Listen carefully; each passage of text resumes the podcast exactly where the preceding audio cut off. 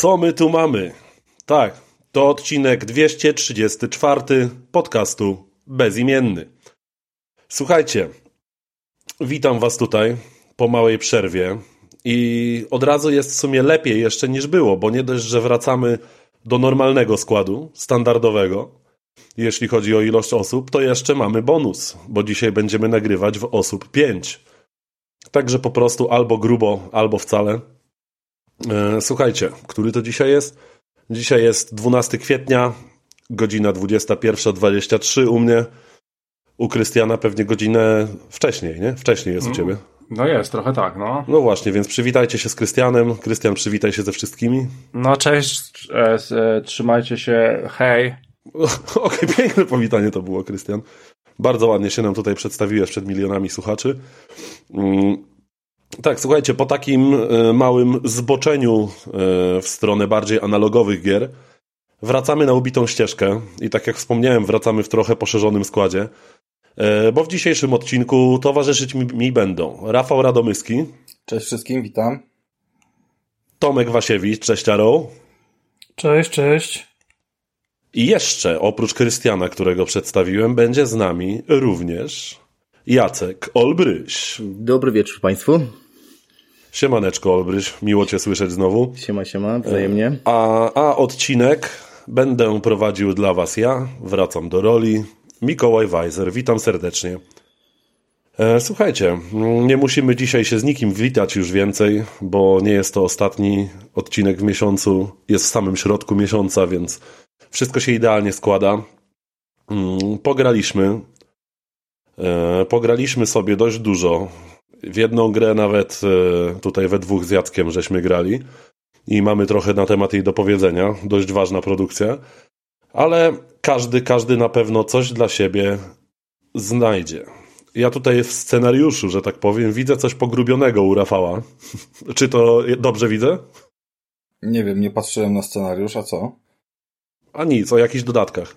No tak, tak, tak. Będziemy o. patrzyli, bo prze, przegadaliśmy i za rołem i tak dalej, wiesz, czy, czy patrząc z perspektywy nie tego, żeby zagrać y, przed premierą, bo to był priorytet swego czasu, Aha. tylko żeby, żeby teraz ewentualnie dokupić te bonusy, zanim ewentualnie znikną. Ale Rafał, my je mamy przecież my je mamy, tak, ale ktoś może nie mieć naszych no tak. słuchaczy na przykład. Tak, tak, tak. A poza tym my je mamy, ale Arrow nie ma i nie wiedział, czy kupować. No tak. A, wiesz, jakby tego typu e, rzeczy. No tak, to e, w sumie spoko. Dopiero tym, zobaczyłem no, ten temat, e, więc po, chętnie, po, po, chętnie w sumie posłucham. Chcecie zacząć? możemy zacząć. Ja pozazdrościłem Krystianowi po prostu, że co, co parę odcinków robi recenzję nowego sezonu w Halo, więc stwierdziłem, że pójdę tą samą. Why not? Teorią, jeżeli mamy eksy od Microsoftu yy, ogarniać. No to słuchajcie, to, to jedziecie. Ja chętnie posłucham, bo w sumie ciekaw jestem tych dodatków, a ostatnio chodziły za mną w ogóle jakieś wyścigi, dopóki, a w ogóle będę pożyczał kierownicę swoją drogą, a, a z tym Gran Turismo się wstrzymuje, kurwa, do tego wiara, po prostu wstrzymuje jak wytrysk, nie? Strasznie chcę w to pograć, ale czekam, czekam po prostu, aż e, pożyczę kierownicę od koleżki, jak on się znudzi Gran Turismo.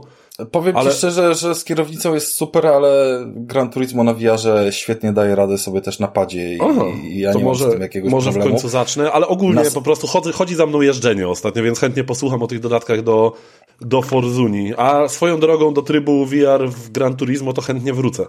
W którymś może Spoko. odcinku. Jak ja samo gram, może ty pewnie dużo grałeś, to będziemy sobie mogli pogadać. Spoko, spoko. No dobra, no to Forza Horizon 5, yy, gra, która już, już yy, chwilę czasu z nami jest i, i dała... I była gwałcona na premierę przez nas. Yy, tak. Dalej nie sprawdzałem, jak się spisuje multi, czy można się już połączyć. Nie gramy w multi, więc nigdy. Multi, ten multi. Nigdy nie wybrzmiała propozycja, że słuchajcie, może się spotkamy w Fordzie y, jako koledzy z podcastu. Trudno. Mm, dodatki wyszły dwa. Pierwszy to już jakiś czas temu y, Hot Wheels, y, który swoją drogą, no jakby drugi raz już wrócił do serii i wprowadza oczywiście całą nową mapę, trochę nowych pojazdów pojazdów i, i, i szeregi tam aktywności i wyzwań. Zajrzałem do niego na premierę, ale tak naprawdę dopiero teraz wróciłem, bo, bo jakoś to jest zbyt oderwane od rzeczywistości, żeby mnie e, jakoś tak przyciągało strasznie mocno i, i głęboko. Jest Więc... zbyt oderwany od rzeczywistości, żeby cię oderwać od rzeczywistości po prostu. No, mniej więcej tak, więc, y, więc tym, tym mocniej jakby z ciekawością i, i zainteresowaniem spojrzałem na drugi dodatek, który w dużym uproszczeniu skupia się na rajdach, czyli yy, szeroko rozumiana jakaś tam WRC i, i, tego typu wyścigi terenowe, ale nie prowadzone w taki sposób jak yy, po prostu przełajowe dotychczasowe jakby biegi, tylko oni to troszeczkę pozmieniali na tyle, żeby, żeby dało się odczuć e, te różnice w, w tych wyścigach. Mm, jakie to są różnice przede wszystkim z czym mamy do czynienia na początek? Dostajemy e, kilka raptem nowych fur, co nie, nie wpływa jakby super mocno na rozgrywkę, bo w oryginalnej wersji tych, tych tam 700 samochodów mamy mnóstwo, które się, takich, które się sprawdzą i, i również mają swoje rajdowe korzenie i, i, bez problemu jakieś tam Subaru Imprezy, Lancery i tak dalej są, więc tutaj Ford przysponsorował temat i mamy starego Focusa, którego pamiętamy z okładki Colin McRae 2.0. Mm który bardzo, RS2000 bardzo też jest. A on w RS podstawce RS2000, RS2000 jest w podstawce. Mm. Natomiast dorzucili jeszcze y, Forda F150 w wersji elektrycznej jakiegoś, więc y, co? coś, tak, coś takiego, co, co ma być konkurencją dla, wiesz, y, Hammera elektrycznego. Teraz jest na to moda, nie? Więc, więc próbują pokazać, że że są Ameryka... cool te samochody. Nie, że amerykański, amerykański redneck, który ma, wiesz, 50 kilometrów do stacji benzynowej i mieszka pośrodku niczego, że doskonale sobie poradzi ładując po prostu swoją ciężarówkę zamiast na petrol i V8 to, to wiesz, to elektrycznie, nie? Mm. Więc nie ma, nie ma w tym nic dziwnego, że, że się takie pojawiają historie. Eee, no i mamy tutaj do czynienia z rajdami i jak te wyścigi są skonstruowane. Słuchajcie, mapa teoretycznie nie różni się bardzo od y, oryginalnego Meksyku i na pierwszy, jakby pierwsze, pierwsze doświadczenie z nią jest takie, e, kurde, zrobili to samo, nie wiem, nie ma żadnego innego klimatu. Tak Ale było. powiedz mi, Rafał, to się, to się dzieje na jakiejś części mapy, która była, czy to jest Nie, nowa nie, nie, przenosimy zarówno w, w Hot Wheelsie, jak i w mhm. tym drugim dodatku przenosimy się na nową mapę, która jest y, po prostu ona stylistycznie wygląda tak jak Meksyk, tak jakbyśmy przejechali sobie do sąsiedniego jakiegoś wiesz, okay, okay. regionu, nie? Ale masz dokładnie jakby ten sam klimat, kaktusy i, i jakieś takie rzeczy, yy, więc, więc nie ma tutaj jakiejś, wiesz... Yy, szaleństw. Mm, szaleństw, że przeteleportowaliśmy się do Australii czy coś. Yy... W trójce była, był fajny dodatek, ten Blitz Out Mountain, on się chyba nazywał, że taki zimowy był. To ciężko było, ciężko mi się odnieść, bo właśnie w trójka miała dodatek Hot Wheelsowy, trójka miała drugi też e, ciekawy dodatek i obydwa już nie są dostępne w sklepie, więc pomimo posiadania trójki po prostu nie mogłem ich dokupić i nie sprawdziłem. Tym hmm. samym też mogę przy Hot Wheelsowych rzeczach y, nie odnieść się do tego, czy to już było, bo, bo tam tego nie sprawdziłem niestety, to trudno. Więc pozostając przy rajdach, jakie są różnice yy, takie z krwi i kości, gdy, gdy, gdy do, docieramy do tej mapy. Yy, przede wszystkim, tego możecie od razu nie zobaczyć, ale ta mapa jest yy, cała rozpisana wedle tras i tak naprawdę tylko i wyłącznie ma połączone ze sobą odcinki specjalne, co sprowadza się do tego, że ona nie ma na przykład 170 y, y, fragmentów ulic do odblokowania, bo ma dużo mniej skrzyżowań, bo skrzyżowania są rzadko Aha. i są po prostu bardzo długie odcinki, które są trasami pomieszanymi. Y, ich jest raptem 32. Okay. Ale jak jedziesz, to jedziesz 10 kilometrów jednym odcinkiem do następnego skrzyżowania, nie? To jest mniej więcej ten klimat. Oczywiście na przełaj tam można różne rzeczy jeszcze y, robić, ale, ale to są po prostu bardzo długie odcinki, połączone trasy i na nich po prostu miksując jedną z drugą, tam gdzie są te skrzyżowania, mamy zawody. Mm, I te trasy są inaczej rozrysowane niż e, dotychczasowe. To na pierwszy rzut oka może ten Meksyk przypominać, ale gdy mamy z tym styczność dłużej i dłużej, to dostrzegamy, że jest dużo więcej hopek, dużo więcej ciasnych zakrętów i, jakichś nawrotek, takich rzeczy, które właśnie kojarzymy z rajdów. E, Czyli na, na coś innego kładzie nacisk jakby, nie? Trochę. Jeżeli chodzi o sterowanie, to zdecydowanie e, na coś innego kładzie nacisk i trzeba się nauczyć innego poruszania pojazdem. Jakby nawet Mam, mamy tutaj trzy grupy, mm, jeżeli chodzi o zawody. Jedne się skupiają na właśnie takich szutrowych, delikatnych odcinkach, takie typowe WRC, mieszane drugie tylko na asfalcie i praktycznie z tego asfaltu nie zjeżdżają, a trzecie już całkiem od, odhaczają się w kierunku właśnie terenowych i rzadko kiedy na asfalt wjeżdżają i tam można najgrubsze mieć powiedzmy wyjazdy poza teren. E, i najwyższe powiedzmy auta, jeżeli chodzi o zawieszenie, warto tam dobrać, ale w każdym z nich jest podobnie, jeżeli chodzi o to, jak te trasy są ułożone, e, ile wymagane tam jest jakby technicznych zakrętów i, i, tego typu rzeczy. I tam się kompletnie nie sprawdza motyw wzięcia szybkiego auta, hamowania przed zakrętem, takiego wiecie, y, żeby przez Apexa przejechać i, gdzieś y, szybko wyjść dalej, tylko po prostu trzeba nakurwiać bokiem, nie? To jest jakby jedyne, jedyne właściwe wyjście z sytuacji, żeby po prostu cała gra, wszystko jest zrobione pod to, żeby latać po niej bokiem i to się naprawdę dobrze spisuje. Autko z napędem na cztery, wystarczy ten fokus, można całą grę nim przejechać. To jest oczywiście największa wada jakby całej konstrukcji Forzy, o której już mówiłem przy głównej recenzji, że y, pomimo świetnie zaprojektowanych tych tras i, i wyzwań, y, brakuje mi tam wyzwania gameplayowego w postaci, że narzucane mi na przykład są auta do wyboru tylko takie i takie w jakiejś tam klasie. Y, I tu na przykład jest ciekawe ciekawa różnica w, w Hot Wheelsowym dodatku, bo Hot Wheelsowy dodatek, sorry, że tak przeskoczę, ale, ale po prostu będzie łatwiej to wytłumaczyć. W Hot Wheelsowym dodatku zaczynamy od y, samochodów klasy B, musimy zrobić jakieś tam konkretne wyzwania y, i dopiero jakby odblokujemy sobie klasę A, potem klasę tą S, S1 i S2, nie?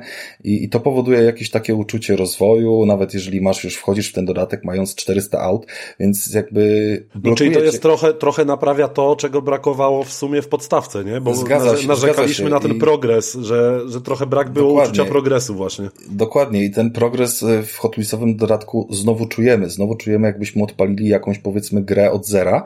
Yy, tym bardziej, że trochę tych kilka, raptem kilkanaście tych autek Hot Wheelsowych jest śmiesznych, ale nie musimy nimi jeździć, możemy po prostu wybierać sobie fury z naszego garażu yy, i one również się sprawdzą, ale dalej jest to ograniczone tylko do tej klasy, więc nie mamy historii typu, że, że wsiadamy w naszego yy, 999 Bugatti Divo i jazda, nie? Z, wiesz, jedziemy z kurwami. Po prostu jest to, wiesz, jest to rozplanowane na jakiś progres. Nie ma tego w WRC. Tam możesz sobie od razu wsiąść do, do swojego potwora i, i śmigać. Na, szczęście gracie zachęca do tego, żeby wykorzystać auto, które dostajesz na, na początek, y, typu ten Focus i, i potem powiedzmy, wiesz, sugeruje ci te poziomy mniej więcej tam rzędu A800 i żeby na takich trzymać się. E, ale to się dalej jakby nie sprawdza, dalej jest ten problem powodujący, że y, drivatary nawet niezależnie od poziomu trudności, a poziom trudności miałem ustawiony wysoki i, i, i praktycznie do samego końca go nie zmieniłem, y, ale wystarczyło, że wybrałem inny samochód, jak mi na jednym nie szło.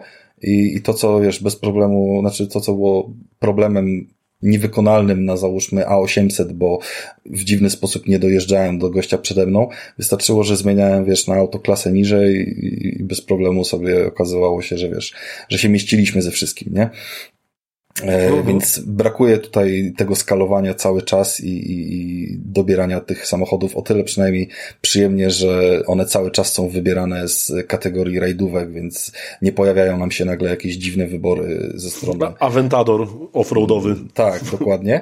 E, o, i to będzie fajne przejście do kolejnego y, niuansu, który jakby wyróżnia te wyścigi, bo każdy z tych wyścigów ma tak naprawdę dwie opcje. Oczywiście zaczynamy przejeżdżając od tej pierwszej, która jest y, nowością, a jako drugą mamy po prostu klasyczne wyścigi, gdzie z tymi dwunastoma czy szesnastoma y, drivaterami się ścigamy i jesteśmy cały czas na trasie.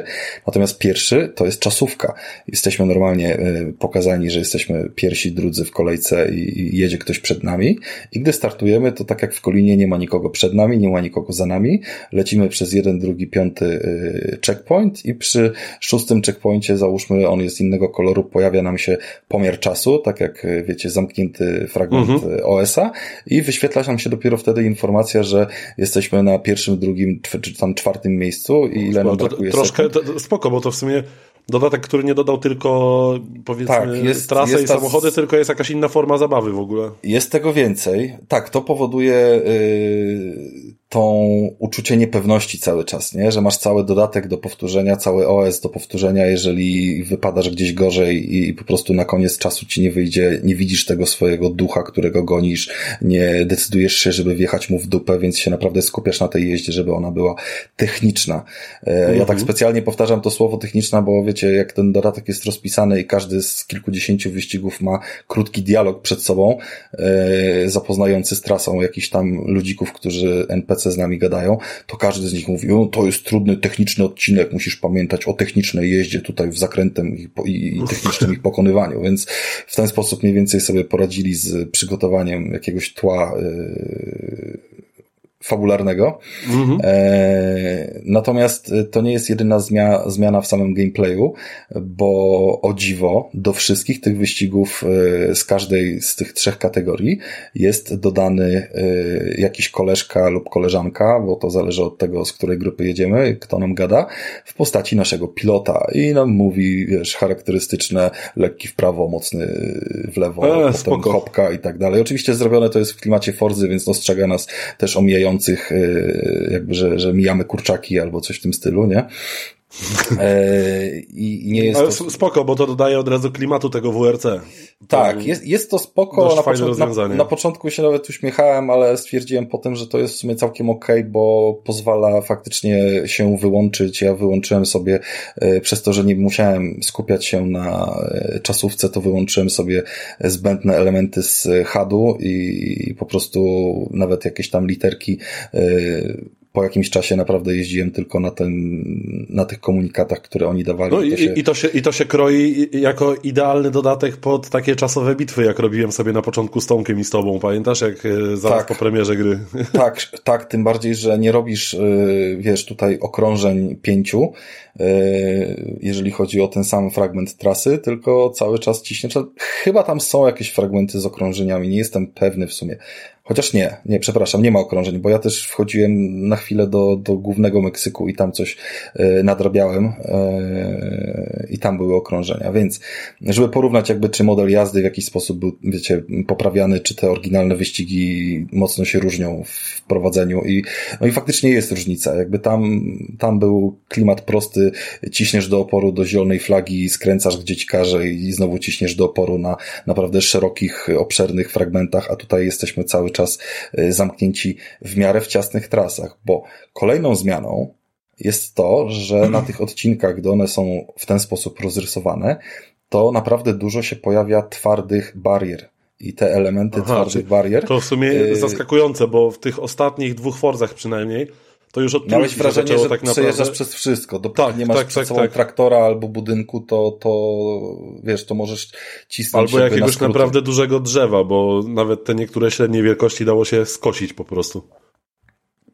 No i więc tutaj mamy sporo barierek i to takich, które raczej nas wyhamowują, jak w nie uderzamy i, i, i co najwyżej przy wchodzeniu bokiem gdzieś tam tylnym zderzakiem należy w nie zahaczyć, ale, ale nie jakoś mocniej.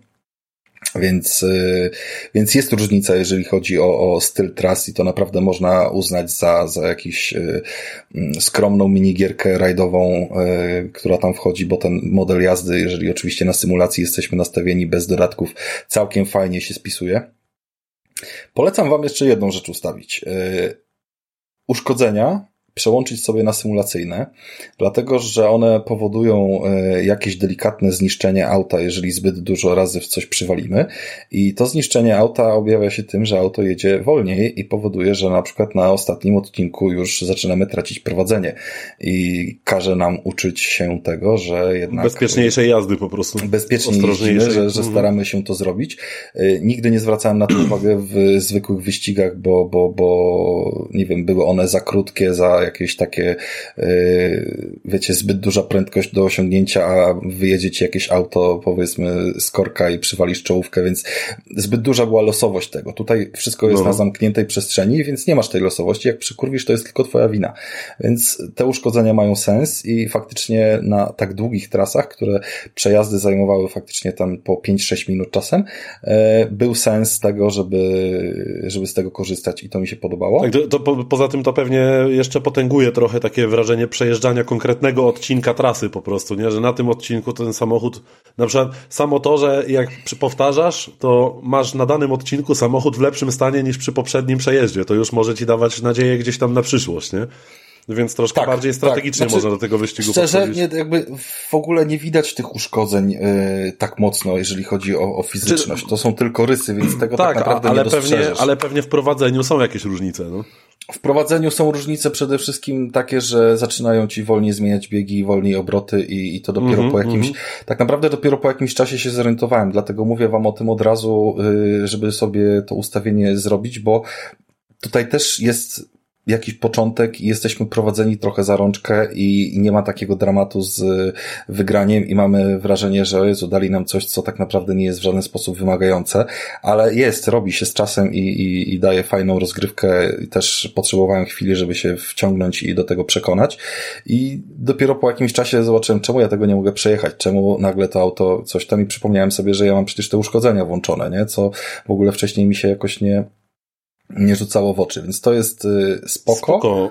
Jakby wydaje się po prostu dobrze przemyślany dodatek do, do tej gry.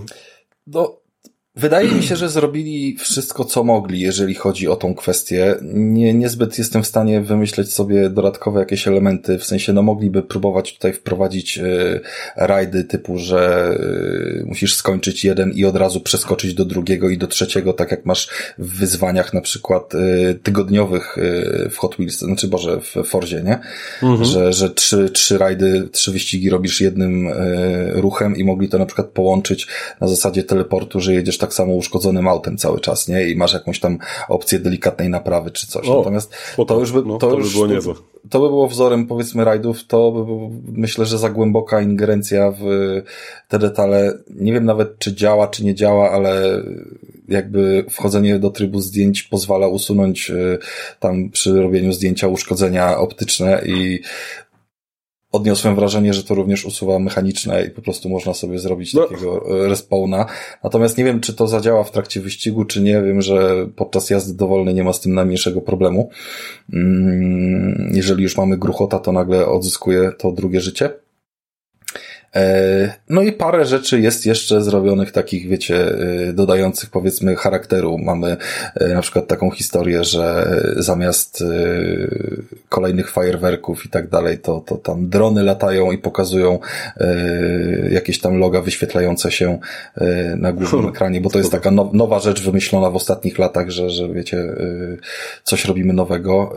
Pojawiło się, w ogóle wszędzie lata helikopter przed nami i jego funkcja nie do końca wiem jaka jest, bo Bo ja pamiętam, he- helikopter na mnie zrobił wrażenie, jak grałem chyba w Derta któregoś, któregoś z tych starych Dertów. Tam był taki motyw, że ja na, na powtórce to dopiero właściwie zobaczyłem, że, że tu się ciągle kręci śmigłowiec wokół trasy. I, Mm, i on tam była, tutaj- i była przypięta do niego kamera, co ciekawe. Jak się oglądało No, powtórki to- w tym Dercie, to można było oglądać sobie powtórki z, po- z pokładu tego śmigłowca. To było naprawdę spoko. ja nie zobaczyłem żadnych tutaj powtórek, żeby coś się zmieniło w nich. Być może za mało jakby w to wsiąkłem, ale powtórki w Forzie nie były jakoś nigdy niczym, żadnym sztosem. E, nie ale nigdy. nie da, daj mi dokończyć, co robi ten helikopter. Otóż helikopter praktycznie cały czas leci przed tobą i wznieca kurz na trasie przed tobą. Powoduje, że nie widzisz tego, co tam jest do końca.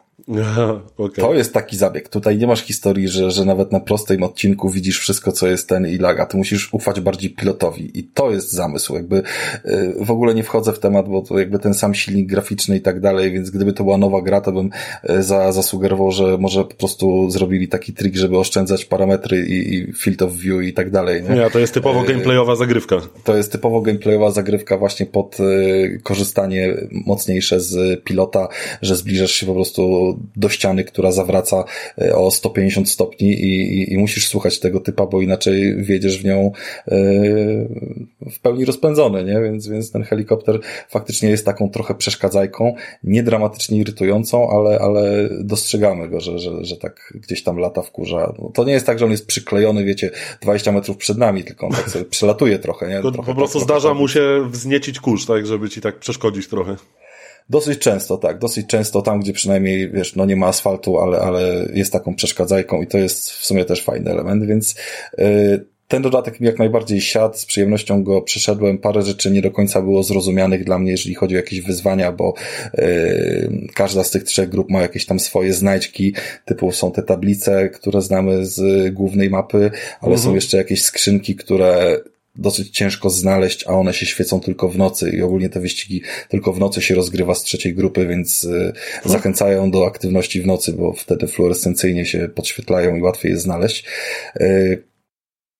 Nie wiem tylko do końca o co chodzi, czy ich ilość jest skończona, bo y, jakkolwiek, co by nie mówić, znajdźki w Forzie są elementem tym, który wydłuża rozgrywkę i daje jakąś frajdę. Y, I o ile tablice są oznaczone, że masz tam jedną, drugą, trzecią z 30 y, na danej mapie, tak y, piniaty, bo jeszcze są furgonetki piniaty, które rozjeżdżamy, y, są oznaczone przy trofeum, że rozbij 150. Tych skrzynek nocnych też jest jakaś tam y, większa ilość, ale one w żaden sposób nie są y, liczone po prostu. odliczone do maksa i jestem przekonany, tam jest taki jeden fragment zamkniętego toru takiego y, przełajowego, żeby po prostu, wiecie, sobie po, po, pohasać po nim. I ja wiem, że raz przejechałem przez niego, zniszczyłem na nim z 12 piniat i wyjechałem sobie. I jestem przekonany, że trzy dni później byłem z powrotem na tym torze i te piniaty tam stały, a mi się normalnie dalej naliczał licznik, więc wydaje mi się, że w nocy ktoś to po prostu składa Mogą. i możemy sobie, wiecie, znowu mieć. I jacyś me Meksykańcy tam zapierdalają wzdłuż trasy i rozstawiają tak, tak, piniaty tak, z powrotem. Tak, ale to nie jest też tak, że te 150 to jest wiecie, typowy wydłużacz, bo one są w inny sposób rozrzucone i na przykład wjeżdżamy, zjeżdżamy z trasy na drogę, której nie ma w ogóle oznaczonej, ale rzuca nam się w oczy jedna piniata i lecimy przez yy, jakąś polną drogę, której tam po prostu nie powinno być i tam jest po drodze, wiecie, z 10 piniat rozrzuconych, nie? Więc to jest tego typu klimat, żeby po prostu znaleźć takie pole, gdzie coś tam komuś wypadło z ciężarówki. Spoko, brzmi, no. brzmi fajnie, a powiedz mi, a, a Hot Wheels chyba ci no to, tak nie siadło, co? To Hot Wheels niech y, przesiądę się tutaj, y, zamienię miejscami z Tomkiem. I... No i dobra, to słucham ciebie Tomku, co nam powiesz o Hot Wheelsach? Lubisz resoraki? Znaczy, zupełnie szczerze, jakby to dlaczego ja w ogóle mówię o Hot Wheelsach, to jest wszystko Rafała wina. E, bo Zawsze Rafał jest sprzedał, Rafała wina. Sprzedał ten dodatek e, dziewczynom, e, Basi i Weronice i to one jakby zagrywały się i trzeba je było odrywać kilofem od, e, od, od tego dodatku. naprawdę? Od Forzy? Naprawdę, naprawdę tak. Jakby usiadły, usiadły tam e, na chwilę czy mogę na chwilę pada, a potem Basia to wręcz mówiła, proszę, proszę już zrób coś, żebym mnie przestała w to grać, bo nigdy nie przestanę. Więc, a w ogóle jakby dziewczyny nie brały udziału w żadnych wyścigach, jeździły tylko jednym samochodem i to do tego niesamowicie brzydkim, e, bo, z, bo zupełnie nie przypominającym samochód bliżej temu do mydelniczki.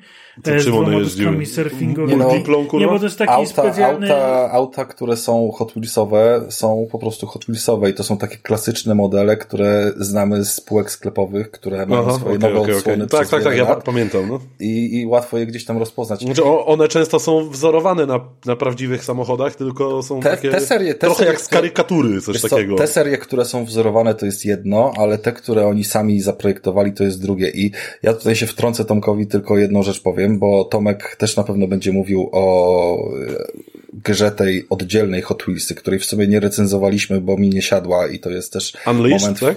Tak, mo tak, możemy, możemy, tak. możemy to od razu połączyć, która, w który Hot Wheels jest lepszy, e, bo, bo mam na ten temat też jakieś swoje zdanie. Natomiast e, tam mamy tylko grę, rozgrywkę, możemy sobie pograć na split screenie, te refery i tak dalej. Natomiast tutaj siadają nam misje takie w klimacie Forzy, gdzie przejeżdżamy sobie kolejne auta, kolejnymi autami jakieś kolejne wyzwania i mamy obok typiarę, która nam opowiada o historii. I na przykład to było super, bo bardzo fajne rzeczy, fajne ciekawostki z całego jakby, wiesz, wieloletniej historii yy, Hot Wheelsów, jakie modele kiedy powstawały, że takie robili koła w, ta, w tamtych latach, a potem takie, że tacy jakiś, wiesz, tam się pojawiali yy, właśnie yy, artyści, którzy tworzyli swoje modele, jakieś limitowane edycje. Bardzo dużo takiego backgroundu możemy się o w ogóle marce Hot Wheels dowiedzieć, które w sumie popycha i, i, i zaciekawia nią bardziej niż po prostu czysta arkadowa rozgrywka. I to jest ogromny plus na, na korzyść y, Forzy i tego, jak to potraktowali. I dzięki temu zaczynamy też rozumieć, o co chodzi z tą mydelniczką, po co ona się pojawiła, yy, bo mydelniczką jedziemy, a to jest taki pojazd surferski, nie wygląda jakby e, z takiego zaokrągłego, obłego minivana. Jak z E, Carmagedona ten. Z takiego, z takiego e, auta, auta w, nie, to jest takie to jest auto. naprawdę W, kosmiczne. to jest auto w kształcie jajka i wyobraź sobie, że ktoś zostawił kabinę, wyciął środek i zostawił z tyłu kawałek daszka jeszcze, nie? A w środku zamontował po prostu dwie deski windsurfingowe, nie? Więc to jest taka wariacja całkowicie na temat, wiesz, auta dla surfera, ale minivana, nie? E, I z historii się na przykład dowiadujemy, że na przestrzeni lat, kiedy różne motywy były e, stosowane jako rozwiązania techniczne dla dzieci, żeby, wiesz, wprowadzać, e, to, że były również tory wodne, które powodowały, że ta woda dawała, wiesz, dodatkowy pęd, poślizg i my również na takich tutaj jeździmy, nie?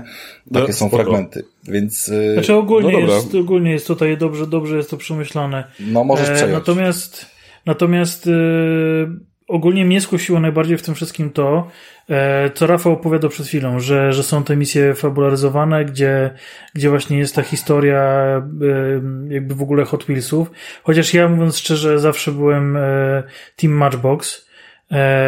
I- w tych czasach, kiedy ja się interesowałem Hot Wheelsami, kiedy one były dostępne w Polsce, to były właśnie same takie odjechane konstrukcje, chociaż miło wspominam te, które były jakby dwustronne, że jak spadły A, na tak, dach, tak, tak. to mogły jechać Do dalej. góry nogami, no. E, tak, e, ogólnie te takie naprawdę odjechane nigdy mi się nie podobały.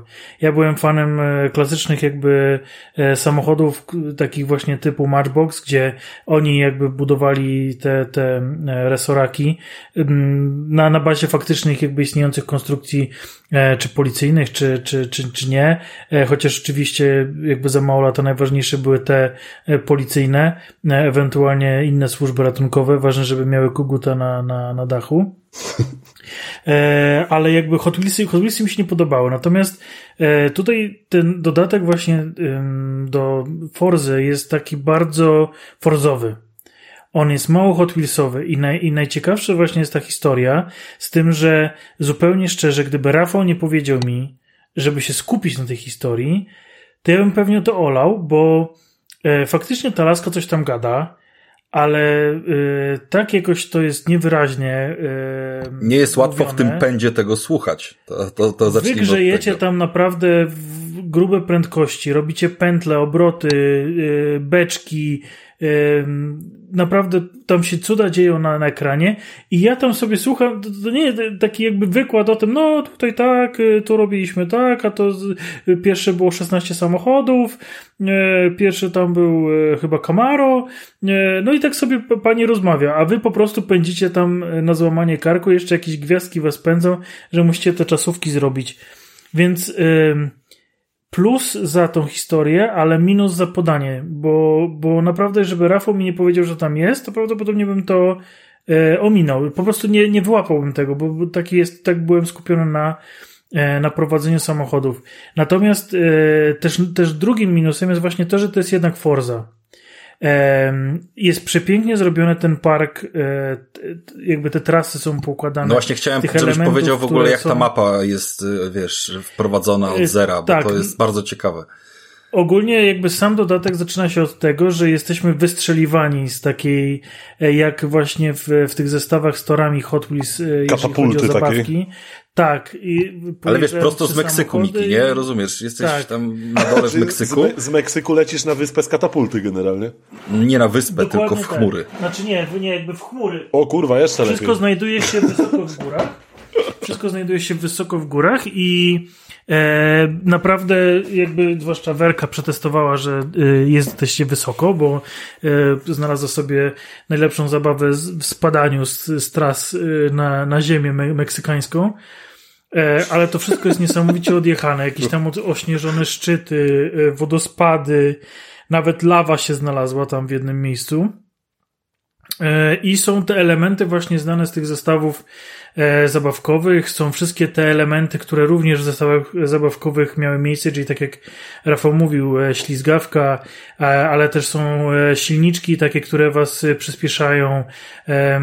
Te tory właśnie są czasami poziome, że samochód jedzie jakby bokiem, są jakieś magnetyczne... W sensie, że te... pionowo jest nawierzchnia, tak? Jakby. Tak, tak, Znaczy tak, w tak. ogóle zacznijmy od tego, że jak ja to włączyłem i, i dałem y, młodej pojeździć, to Tomek się patrzy i mówi, a po co ten znaczek jest na środku?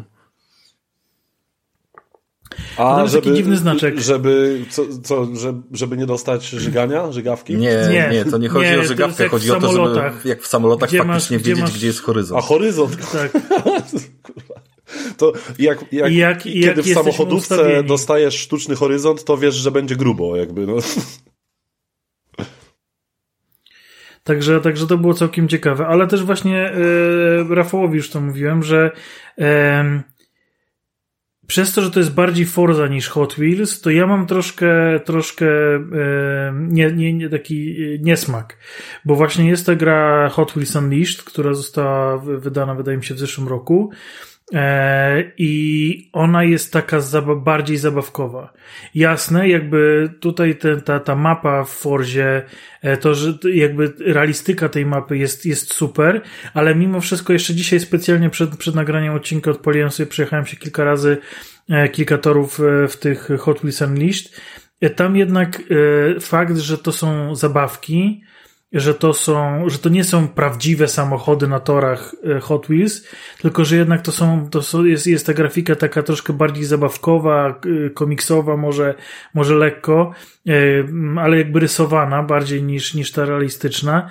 To, że tam jeszcze mam dodatek z, z mm, Batmanem, więc jeździłem sobie po Batcave'ie, wjeżdżałem w strój Batmana, gdzieś tam jakiś Joker wyskakuje, że to jednak ma dla mnie większy, wię, większą radochę mi daje. Okej, E, takie, i- takie u, u, musi- pokazanie tego od strony dziecięcej, jakby powrotu do dziecięcych wspomnień, niż teraz takie na poważne podejście do tematu, oto poważna Forza, poważny, poważny dodatek, poważne samochody, e, piękna grafika, ale, ale gdzieś tam zabrakło mi takiego uczucia szaleństwa. Tak, ale takiego, takiego dziecięcego szaleństwa, takiego, wiesz, że że puszczasz na przykład, nie wiem, masz, je, masz e, tor na jeden samochód, ale e, pakujesz cztery do środka, nie? I szybko tam co się wydarzy, czy one się zderzą, czy coś.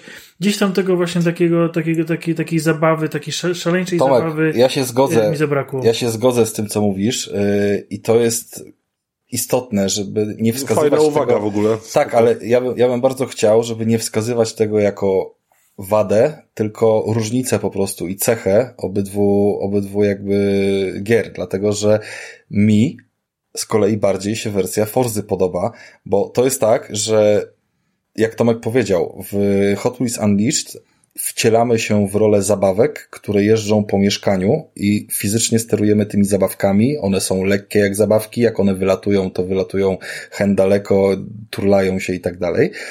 A w Fordzie mamy symulację tego, co by było, gdybyśmy mieli nieograniczony budżet i faktycznie chcieli to zrobić na żywo. Nie? I wszystko jest takie pseudo-realistyczne, że jednak dochodzi do tego. Mamy faktyczny prędkościomierz, mamy ten ciężar, możemy tak samo pojechać autem Hot jak e, prawdziwym po tych torach i gdzieś tam grawitacja nas ściąga Tak, w dół. i to, i to było niesamowite właśnie jak e, Basia wzięła samochód, który e, nie był tam jakoś super rozwinięty, miał gorsze parametry I on- i na takim jednym właśnie, na takiej jakby pętli e, poziomej, Spadła. że, że samochód stoi bokiem. Nie, nam nie można na szczęście z nich spać, bo są, Są krawędzie. magnetyczne. E, I są magnetyczne, czyli, czyli że nie, samochód nie odpada, ale straciła zupełnie prędkość. Straciła prędkość, musiała się cofnąć, bo było zbyt mało rozpędu, więc Bo jakby pod górę, pod górę nie fizyka- była w stanie wjechać. ta fizyka tam funkcjonuje, nie jest jakoś mocno oszukana yy, i, i to jest spoko, bo tam czujesz, jakby ktoś wziął te Hot Wheelsy i je zbudował naprawdę. Zresztą z historii się dowiadujemy, że faktycznie Hot Wheels takie projekty robił, że, że Aha. budowali yy, jakby realne, jeżdżące i szybkie jakieś tam kopie swoich aut i one faktycznie istnieją gdzieś tam w Stanach jako, jako produkty reklamowe. Yy, i to- Eksponaty jakieś. i eksponaty i dokładnie jakby z taką e, sytuacją mamy do czynienia, jakby po prostu ktoś to faktycznie zbudował w tych górach ten cały park podzielony Park na kilka rozrywki Hot stref, Wheels po prostu. bo tam jest, e, wiecie, tam jest to też podzielone na kilka stref. Jest strefa lodowa, gdzie mamy do czynienia właśnie z mm, całkowicie oblodzonymi na przykład e, fragmentami torów. Mamy do czynienia Aha. z tymi wodnymi, e, mamy do czynienia z e, takimi, gdzie jest dużo na przykład hopek. Ogólnie jest tak, że trasa jest poprowadzona w ten sposób, że się kończy hopką i wyskakujesz i spadasz gdzieś w innym miejscu toru.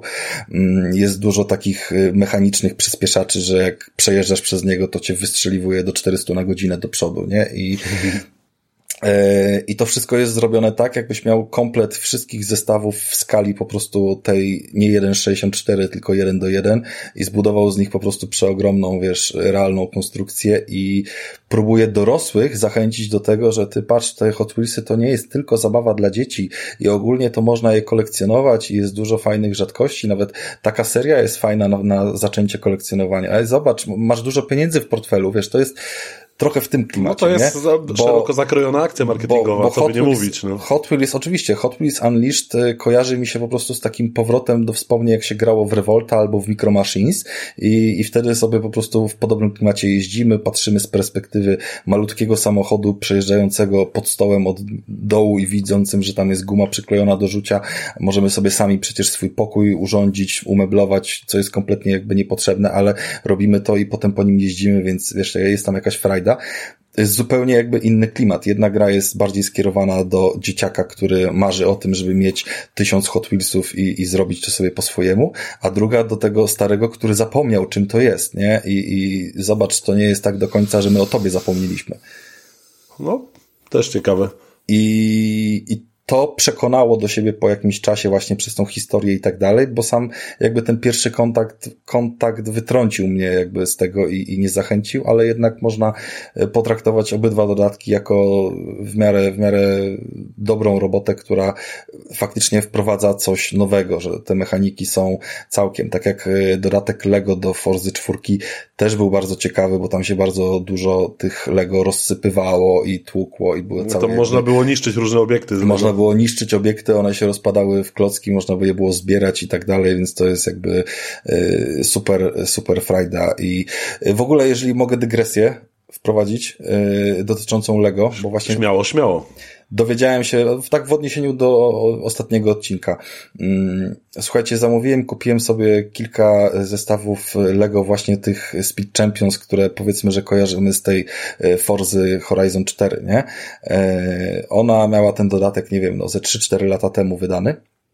I wtedy, wtedy te klocki, które tam wychodziły, to e, powiedzmy, że były na takich popularność, popularną nowością. E, wtedy się nimi nie interesowałem, coś tam kupiłem chrześniakowi jeden czy drugi zestaw i, i, i pomogłem mu złożyć i tyle. Natomiast teraz postanowiłem sobie kilka takich e, zestawów e, zrobić jakąś z nich wystawkę. Poskładałem je i brakowało mi jednego, który, który gdzieś tam by mi pasował do wizji.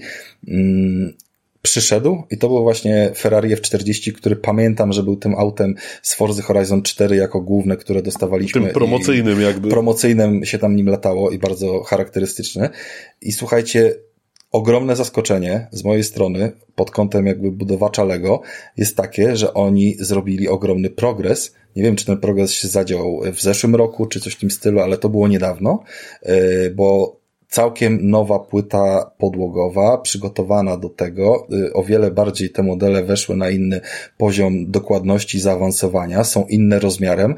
Y, pokażę wam potem jakieś zdjęcie i to jest po prostu jakby ty oraz ten chłopak, którego nie musisz się obawiać, nie? To dokładnie tak teraz wygląda. Mm. Albo syn koleżanki twojej mamy. Tak, syn koleżanki twojej starej. To jest dokładnie ten motyw. Te stare kompletnie jakby nie wyglądają przy tym nowym. To jest jakby, wiecie, biedny kuzyn, jakby Chińczycy je zrobili. E, co powoduje, że jest to stosunkowo nowa seria, wciąż możliwa zarówno do kupienia w normalnych cenach, bo one kosztują po 80 zł, y, może 90. Y, to nie jest naprawdę dużo na, na rozpoczęcie takiego procesu zbierania. Y, I nawet te, których nie mamy z jakiegoś zeszłego roku, bo nie wiem kiedy ta zmiana nastąpiła, są jeszcze wciąż gdzieś tam do dorwania, tak? I one mają wszystkie pudełka z jednego wzorca, wyglądają super w jednym rozmiarze, same pudełka stanowią super super jakby wystawkę i dają satysfakcję, plus wszystkie modele też w jednym rozmiarze. Tak jest, nie układajcie Lego, kupcie sobie same pudełka i postawcie i też będzie spoko. Nie no, jakby... Po chuj w ogóle składać klocki, kurwa. Znaczy, jak można, jak to, można Tomek, być gotowe. Tomek, to Tomek, lepiej zapłaćcie komuś, żeby złożył za was. Też tak można, natomiast yy, Tomek poruszył taką kwestię, którą e, jak, jak siedzieliśmy i piliśmy, zadałem mu bardzo wstydliwe, istotne pytanie. Tomek, a czy te wszystkie Lego, które masz i wiesz, że ich nie sprzedasz, bo stanowią twoją wystawkę, dziedzictwo kulturowe i tak dalej, no tak. A masz od nich pudełka? Oczywiście, że mam. No jakby to wszystko w temacie. No. Ja też mam, ja też mam pudełka od moich i, i nic na to nie poradzę, pomimo, że nie planuję ich sprzedawać, więc... A ja dla odmiany w ogóle mam w piwnicy dwa takie, dwie takie gigantyczne, wielkie skrzynie pełne Lego, tylko, że one są, to są zestawy, które ja zbierałem przez nie wiem ile lat, wiele, wiele lat mojego dzieciństwa. Mm, do dość późnych lat w sumie takich nastoletnich.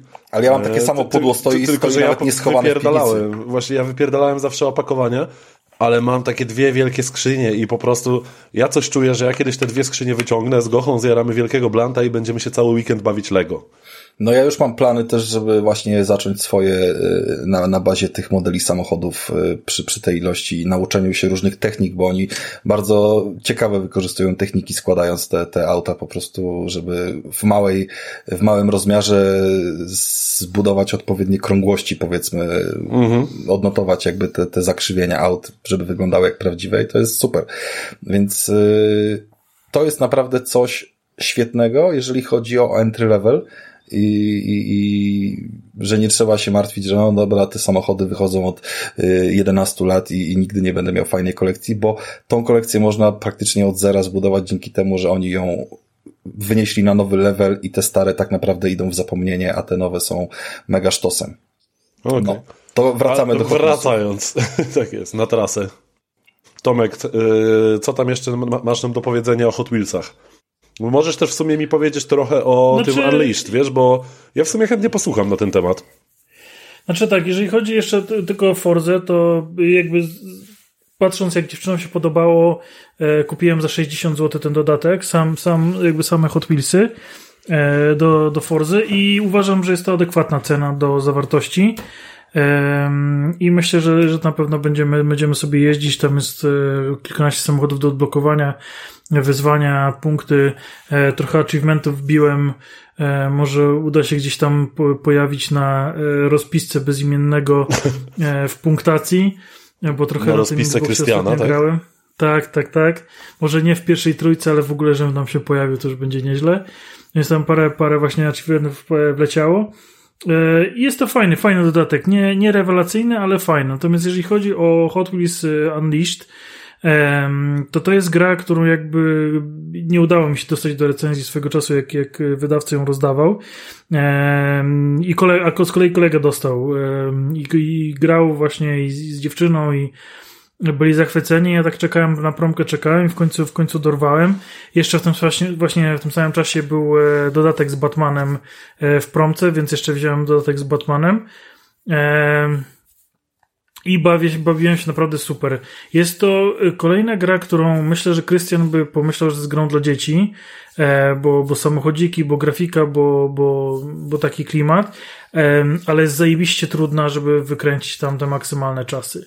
O. Oczywiście jakby mm, sterowanie jest zupełnie inne e, niż w Forzie. Jest dużo bardziej arcade'owe, e, bardzo naciskające na to, żeby driftować.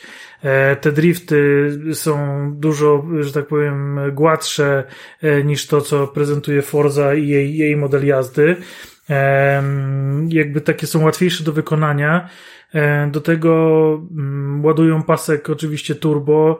Turbo właściwie, właściwie 3 czwarte wyścigu jedziemy na turbo, bo albo e, właśnie ten zdobyty zużywamy, albo są porozkładane przyspieszacze, no, przez które przyjeżdżamy i, i tam e, jakby y, nam daje, daje jakby taki nieskończone turbo na chwilę. Strzał taki.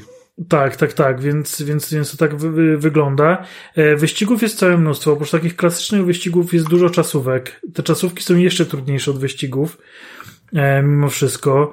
E, klimaty są właśnie takie miasteczka, więc tu gdzieś odwiedzamy piwnicę, tam gdzieś odwiedzamy kuchnię, tu jeździmy po jakiejś tam ulicy między samochodami. Tutaj e, właśnie jest ta, ta jaskinia nietoperza, gdzie, gdzie, gdzie też podróżujemy, gdzie jakieś tam rzeczy się dzieją e, i mijamy jakieś takie najbardziej ikoniczne rzeczy, które normalnie Batman ma w swojej jaskini. Więc to też jest taki fajny, fajny klimat. I to wszystko właśnie takimi małymi samochodzikami. E, tam właśnie głównie e, przodują te konstrukcje bardziej odjechane, e, mniej realistyczne, ale tam mi to kompletnie jakby nie przeszkadza.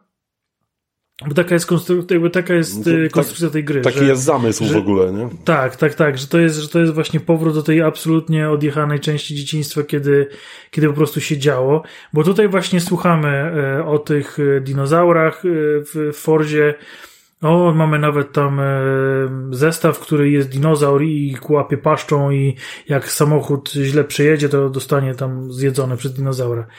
W Forzie jest e, wielki smok, tylko jakby on, on nie, nie pełni rolę dinozaura, więc gdzieś to tak mówię, jakby te, te, te Unleashed to jest naprawdę taki powrót do dzieciństwa, a przy okazji jest to całkiem niezłe e, stopniowane jakby trudnością e, doświadczenie. Mm, bardzo zabawkowe, ale, ale też właśnie nadające się fajnie do, do split screenu, e, do, do grania we dwójkę na kanapie, czy, czy, czy, czy właśnie nawet samemu, bo, bo ja tam w sumie sporo tych leveli sam odblokowałem. Mm, Samemu ze sobą grałeś na, samemu ze sobą grałeś na split screenie? E, W szachy, tak. W szachy. Forever alone symultaniczne, dokładnie. Nie, nie, nie, ale, ale y, naprawdę jest to, jest to, jest to fajny, fajny tytuł.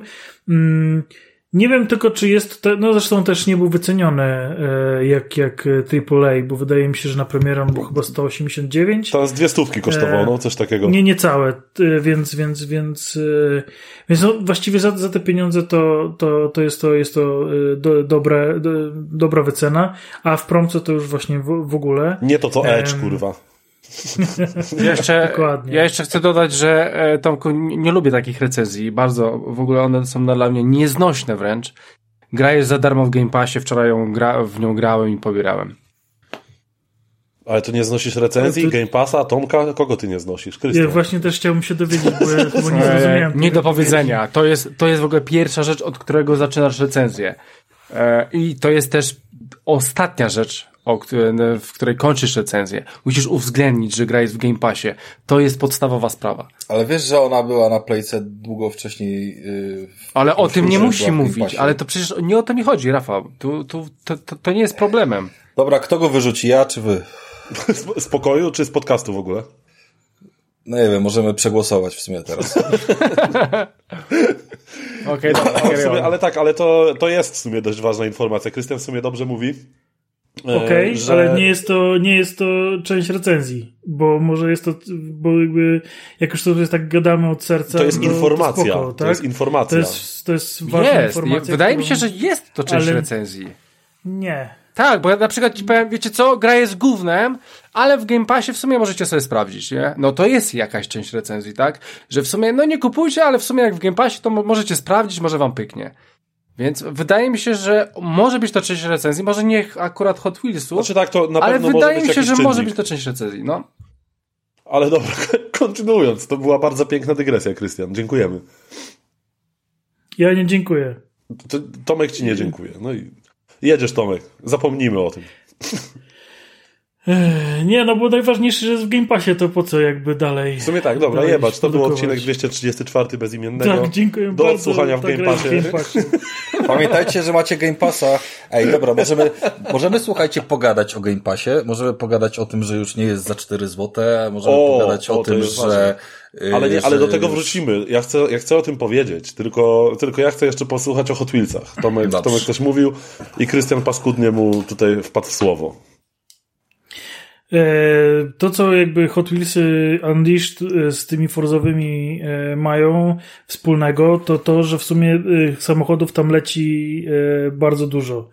E, Tylko oczywiście, no jakby w Forzie w sumie tych modeli typowo Hot Wheels, tak jak wspominałem, jest kilkanaście, natomiast e, w, Hot Wheelsach Unleashed tych samochodów jest tam naprawdę na pęczki.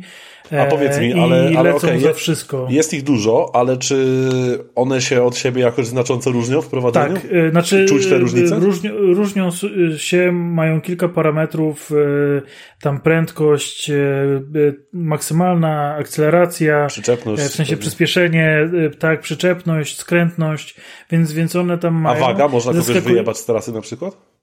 E, Można e, i jest to właściwie po wyścigu. Jeżeli wylecicie z trasy, to jest naprawdę zajebiście ciężko wrócić na, na, na pozycję lidera. Em, Jest mnóstwo miejsc, w których albo można na przykład czymś dostać, e, jakąś, jakąś pułapką i, i was to super spowolni, albo właśnie na przykład nie traficie w trasę, bo, bo zjechaliście na, na poziom i tam ta trasa leciała razem z pokojem i nagle się podnosi, albo w ogóle jest jeszcze takie, jeszcze czasami jest tak chamsko, że jest taka, taki jakby podjazd i niby teoretycznie moglibyście wjechać, ale nie, bo ten podjazd jest krótszy niż trasa. I dupa, Aha, wjeżdżacie w ścianę i was blokuje. Więc jest naprawdę sporo, sporo pułapek, dużo, e, dużo jest takiego kombinowania, uczenia się tych tras, e, jak one wyglądają, gdzie te pułapki są, w którym miejscu przyspieszać, w którym zwalniać, e, w którym jakby, po której stronie przejechać na przykład pułapki, bo akurat z tej strony będzie, będzie mm, w tej pozycji, w której nas nie zablokuje. Więc trochę tego, trochę tego jest. Te samochody właśnie mają te parametry i one no, no różnią się, bo, bo jednak, jednak te parametry na coś wpływają. Natomiast e, zaskakująco dużo z nich ma wysokie parametry. Spodziewałem się, że e, tak jak wiecie, tak jak tradycyjnie nawet, nawet w Fordzie czy, czy w Gran Turismo, że, że powoli jakby się pniemy jakby w mocy tych samochodów, czyli najpierw są jakieś tam wolniejsze, mają jakieś gorsze parametry, a tutaj jeżdżę już dosyć długo samochodem, którego wylosowałem w drugim czy trzecim boksie. A, bo tutaj w ogóle się dostaje takie jakby pudełka metalowe. E, I z tych metalowych pudełek właśnie jakby takie mystery boxy i wyskakują te samochody, więc całkiem też, też fajnie to zrobione. Że faktycznie takie jak, jak pudełka jak kiedyś, e, dawniej to wyglądało. Em, że właśnie wylosowałem ten samochód zaraz na początku i nie wiem, mam już chyba ze 100 samochodów w kolekcji, a, a ciągle, ciągle jeszcze tym, tym trzecim, który, czy tym drugim czy trzecim, który wylosowałem, bo, bo nie ma nic lepszego, nie? Więc, więc faktycznie jest to pełen random i, i nigdy To, nie wiadomo. to, to co- trochę może trafi. być wadą dla co po niektórych, że właściwie na samym początku można dostać samochód, którym przejdziemy grę, tak? E, tak, aczkolwiek y, mimo jakby posiadania dobrego samochodu trzeba się nauczyć tras, bo nawet najlepszy samochód y, nic nie pomoże, jeżeli tu walniesz w ścianę, tam walniesz w ścianę, a tu wypadniesz z trasy. Mhm, mhm. No, I to, to chyba jest clue tej całej gry, nie? E, tak, więc, więc jest całkiem, całkiem przyjemny tytuł do grania w Game Passie. Więc, więc jeżeli tylko macie Game Passa, to możecie ograć tę grę w Game Passie. O, pięknie, o, ale... bardzo mi się podobała tam twoja recenzja, bardzo fajna. Krystian już ma mokro teraz. Słuchajcie, y, spoko, no to fajnie. Pogadaliśmy sobie o dwóch ciekawych dodatkach do Forzy. Przy okazji odbiliśmy gdzieś tam na y, Hot Wheelsy, no i nawet się zdarzyła dygresja Alego, więc y, dość obfita recenzja w treść, obfita y, w skandale i kontrowersje ze strony Krystiana. Mm, Więc ja teraz Krystianowi na złość mógłbym teraz e, dać spokój Tomkowi, który nie umie robić recenzji i nie zaczyna od najważniejszych rzeczy. Ale, ale ja bym chciał jeszcze Tomka pomęczyć trochę, bo e, może przynajmniej w, w sprawie tej gry mu Rafał nie wpadnie w słowo na przykład. bo chciałem, chciałem generalnie posłuchać jeszcze Tomku, co masz do powiedzenia o Forspoken. E, Forspoken, tylko nie wiem właśnie, czy, czy y, Rafale już jesteś gotowy do mówienia o Forspoken? Nie, ja w ogóle jeszcze nie jestem gotowy o Forspoken, więc oddaję A, temat, ale chyba, to ja, że to mamy... ja właśnie, ale to mi właśnie Ale o to chodzi, pytanie- żeby on kurwa nie był gotowy. Dokładnie, więc możecie śmiało cisnąć. Przeżyję. E, no Okej, no bo jakby była, była rozmowa o tym, o demie Forspoken jakiś czas temu. Czy no to E, jak, jak obiecywaliśmy- Rafał coś tam na moment wpadnie, to się nic nie stanie, ale, ale ja chcę po prostu Obiecywaliśmy, więcej posłuchać tak. seksownego głosu Tomka, no bo mało mi ciebie, Tomku. Okej, dzięki. E, więc obiecaliśmy wam, że wrócimy do tematu Forspoken i faktycznie e, ja jestem gotowy z tym tematem już od jakiegoś czasu. E, grę zakupiłem na premierę. To wchodź w to. Nie ma jej, w- nie ma jej w Game Passie e, i, i niestety obawiam się, że może jej nie być w Game Passie nigdy. Bardzo możliwe. Jest to ex Sony i jest to ex raczej zbliżony do exa, który trafił do Game Passa, e, a mianowicie e, Tokyo Ghostwire, e, niż Mhm. na przykład The Last of Us, ponieważ i dla mnie to jest gra typu double A zamiast triple A, e, czyli coś, co aspiruje jakby do miana e, do tego jakby najwyższego grona na, na, na najwspanialszych, najlepiej opłacanych e, sowicie przez wydawców gier. Ale Natomiast, trochę no, zabrakło pykło. miłości, tak? Jakby. Miłości tam jest sporo, moim zdaniem zabrakło mm, kunsztu No technicznego. przede wszystkim to jest robione Okej. przez trzecie studio, nie? Więc jakby... Dlatego Tak, nie znaczy, może no, być stoi nazywane tym- Exem Sony, tak tym samo duży- jak Ghostwire nie jest Exem Sony już ani wcześniej Stoi za też nie tym było. dosyć. Znaczy, no chwilowo było, tak? No bo wyszło, w, jakby początkowo Ghostwire wyszło tylko na, na, na Sony. A Forspoken E, też jest i na PC, PC. nie? Właśnie. Tak. Ja jakbym tak, chciał tak. tylko powiedzieć, że e, to, nie, to nie jest i nigdy nie był ex Sony. Sony Tak, to jest płaci... ex na playkę i tyle. Nie, nie, nie. Sony płaci za to, żeby nie pojawiały się gry na Xboxa, więc tym razem też zapłacił. Koniec. Może i tak być. Najprawdopodobniej tak było, no. Jakby. W każdym razie tak za, było. za, za grą stoi Redfall. Square, Square, Square Enix, które, yy, które jakby no, ma wzloty i upadki. Tutaj raczej mm, troszkę włożyło sobie kij w szprychy. Mhm. Jest to gra, którą naprawdę mogło się udać. I pierwsze zwiastuny były zachęcające, dlatego też, też ja się tym to za, zainteresowałem, bo jest parkour, jest magia, jest e, bohaterka z Nowego Jorku, która gdzieś tam w wyniku pewnych dziwnych zbiegów okoliczności trafia do nowego magicznego świata. E, Wszystko to fajnie, fajnie wyglądało. Ja w ogóle bardzo lubię taki, e, takie połączenie gdzieś tam przebijające się ten nasz świat i, i pokazujący, że, że, że jest możliwe, że gdzieś tam ta magia jest, czy to jest właśnie Mhm. Hogwart, e, że po prostu wszyscy jesteśmy mugolami, a gdzieś tam faktycznie są ci czarodzieje, czy, czy właśnie jest ten Forspoken teraz, że, że, że gdzieś tam ta magia się pojawia. E, Jest też taki fajny termin e, w fantastyce, nazywa się realizm magiczny. E, Jest on uprawiany też często przez mojego ulubionego obecnie autora Nila Gaimana, Mhm. więc, więc e, tam to, to gdzieś jest mi to wszystko bliskie. Więc mimo beznadziejnego dema, o którym wam opowiadałem, mimo całego świata, który mówił mi, nie Tomasz, ta gra będzie spierdolona, ona naprawdę nie może się udać. Ja powiedziałem, nie, dziękuję, ja sobie kupię Steelbooka, e, postawię sobie na półce, będzie super, na pewno mi się spodoba. I powiem wam szczerze, że ja się cieszę, że ja zagrałem w tę grę. E, mimo, że nie ma jej w Game Passie, to ja i tak się cieszę, że zagrałem w tę grę, Nawet dobrze, że Bo- jej nie ma w Game Passie akurat. bo e, jest to tytuł absolutnie średni, ale jest dużo lepszy niż zapowiadał się po demie. Okej. E, Przede wszystkim e, trafiamy do właśnie do nowego świata, w którym początkowo wydawało się, że nie ma ludzi. Okazuje się, że jest jeden, jedyny przyczółek ludzkości e, i ci ludzie względnie żyją e, w spokoju. Gdzieś tam te naj, naj, najgorsze wydarzenia miały miejsce.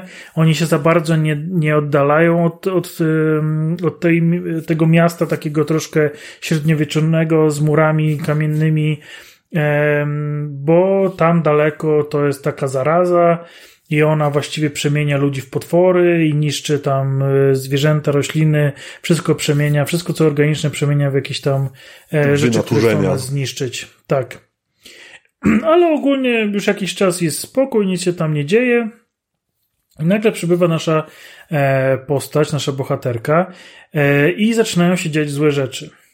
I ludzie jak to ludzie nie myślą o tym, właściwie kurde to wegetujemy, a nie żyjemy, tylko mówią, nie, ty jesteś zła, ty na nas prowadziłaś to zło, przecież był spokój, a teraz robisz rozpierduchę, zobacz, wpada, wpada nasza tutaj koleżanka, robi, robi jakąś tam drakę, zabija ludzi na placu, no w ogóle jesteś demonem i powinnaś zginąć. No i od tego się jakby jest takie jakby wydarzenie główne, które, które e, zaczyna pchać wydarzenia fabuły dalej. E, Potem właśnie zaczniemy poznawać historię w ogóle tego miejsca. I mówiąc szczerze, e, robimy to w, postaci takich zadań pobocznych, e, troszkę takich znajdziek na mapie.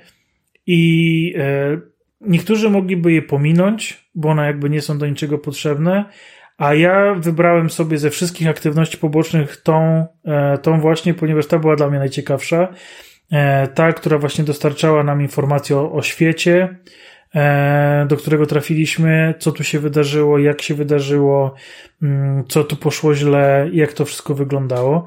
I ogólnie fabuła, jeżeli dotrwacie do końca tej gry, jest naprawdę ciekawa i wciągająca i uważam, że e, tutaj dali radę. E, natomiast to, w czym sobie nie dali rady, to jest próba naśladowania złych nawyków z Assassin's Creed. Mamy olbrzymią mapę z olbrzymią liczbą znaczników, z których 80% jest absolutnie nieprzydatny do niczego. Okej. Okay. I, I muszę przyznać się też, że, że jestem z siebie bardzo dumny, bo jest to jedna z nielicznych gier, w których udało mi się powstrzymać chęć kompulsywnego zrobienia wszystkich znaczników. Wybrałem sobie Znam naprawdę no, chyba 3 czy 4 aktywności, które faktycznie cokolwiek mi dawały czy właśnie ta historia, która po prostu jakby e, mi, mi, mi robiła dobrze, że mogłem poznać więcej jakby, jakby tego Czy ogólnie wszystkiego. historia jest mocną stroną raczej, tak? Czyli warto może moim zdaniem mówić, tak, moim wa zdaniem warto, tak. nawet jak nie lubi się otwartych światów, warto nawet przebiec tę grę dla fabuły?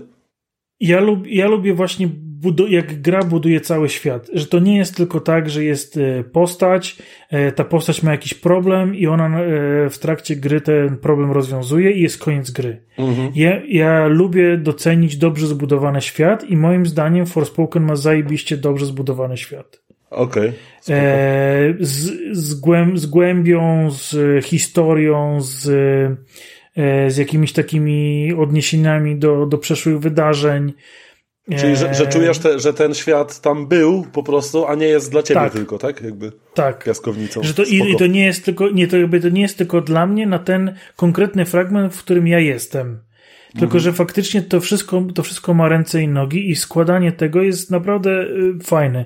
Jest dużo klimatów takich y, zaczerp zaczerpniętych z innych źródeł, w stylu Incepcja, może Doctor Strange, e, jeżeli chodzi o filmy, E, czy, e, czy, czy tego typu klimaty, e, ale są to dobre zapożyczenia. Nie, czu, nie czułem się, że jest to gdzieś na siłę. My w trakcie jakby rozgrywki poznamy kilka szkół magicznych. Myślę, że tak mogę to, to nazwać.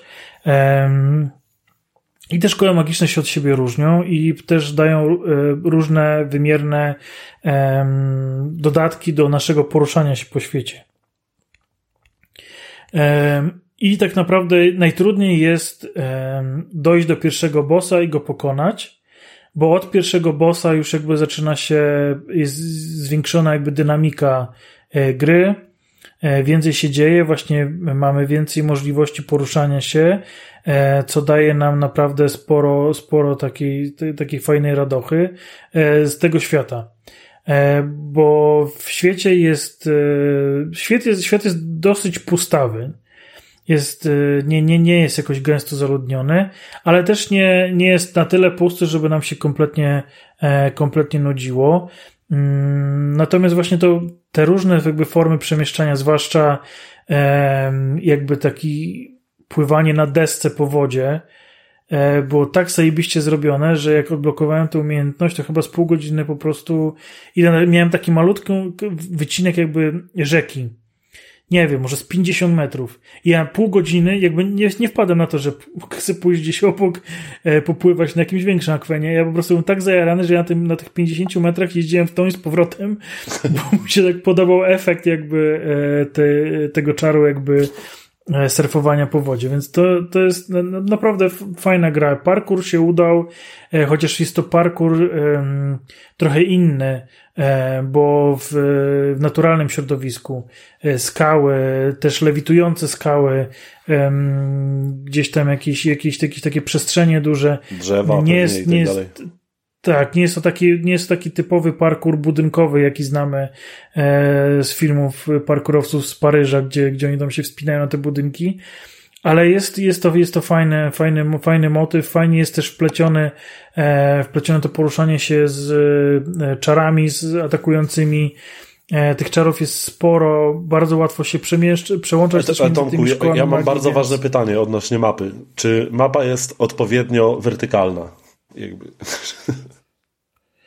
Jest. Jest, tak? Jest, jest, jest, jest, jest, jest. Jest, zwłaszcza, zwłaszcza właśnie jak odblokujemy tą pierwszą umiejętność, która e, pozwala nam e, się przyciągać i jakby z, e, wspinać w górę. E, to od tego momentu naprawdę zaczyna, zaczynają się dziać fajne Spoko, bo rzeczy. jak powiedziałeś o, o parkurze, to wiesz, ja byłem jak ten koleś z tego mema, taki napięty, co w ławce siedzi, że jak nie powie o wertykalności, to wybuchnie. Tak, jest, jest, jest. Jest, jest fajne, fajna wspinaczka, yy, fajnie, fajnie właśnie jest ten motyw przyciągania się do, do skał, to myśmy znali właśnie z trailerów, a zabrakło tego w demie. E, I myślę, że to jest olbrzymia szkoda, bo gdyby w demie dać właśnie fragment z możliwością wspinaczki, e, to myślę, że mogłoby to wszystko Znaczy, wyglądać ja w ogóle inaczej. myślę, że akurat wydanie dema do tej konkretnej gry było w ogóle błędem marketingowym. Oni mogli poprzestać po prostu na trailerach i, i po prostu wypuścić grę na premierę, Znaczy ta gra, ta, gra też, ta gra też się wolno rozpędza. E, bo, bo mówię, no, do tego pierwszego bossa jest y, gameplayowo średnio. Natomiast Mhm. od pierwszego, od pokonania pierwszego bossa jest jazda bez trzymanki naprawdę w dobrym, w dobrym stylu. Czyli jest y, y, tendencja zwyżkowa raczej, tak?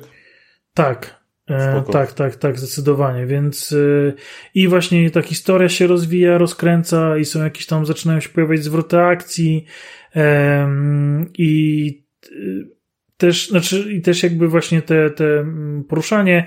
Natomiast y, w różnych recenzjach było powiedziane, że tej postaci nie da się lubić. E, że, że ciężko jakby ludziom było gdzieś tam się utożsamiać y, z bohaterką. E, W moim przypadku było dokładnie odwrotnie. Ja od razu jakby poczułem vibe m, dziewczyny wychowywanej w domu dziecka e, z Nowego Jorku. Tam wszystko jakby, tam wszystko mi się spina. Wszystkie jakby, jeżeli ktokolwiek, nie wiem, e, ma jakąkolwiek wrażliwość e, i może sobie wyobrazić dom dziecka w Nowym Jorku i naprawdę jak on wygląda, a nie e, jak wygląda w filmie tam, nie wiem, typu Blues Brothers, tak? E, chociaż to było Chicago. A, ale od, od Blues E, Brothers to... to ty mi się, wiesz, od stosunku. Nie, ale ja kocham Blues Brothers, tylko chodzi mi o to, że, że są e, fajnie pokazane domy dziecka, że tak powiem, tak wesoło, tak, jak w Blues Brothers, Mhm. em, czy, czy, czy powiedzmy w Shazam, tak, też, też jakoś to tak jest y, pozytywniej. E, ale dobrze wiemy wszyscy, że, że no tam y, tego, te, tego radości i uśmiechu tak wcale nie ma dużo. Raczej bliżej jest do uśpionych niż do Blues Brothers. Dokładnie, a już w ogóle w takiej aglomeracji jak Nowy Jork, gdzie po prostu no, te, te parę dzieciaków to jest, to jest marginalna statystyka w ludności. Więc, e, więc możemy sobie to wszystko jakby poskładać, dlaczego ta bohaterka się zachowuje tak, jak się zachowuje. Ona nie była wychowana w ciepłym domu, który mówił, nie, wszystko ci się uda, jesteś super i, i tak dalej. I nie wiem, jak, jak spadła z roweru, to zaraz mama przyleciała i nakleiła plaster.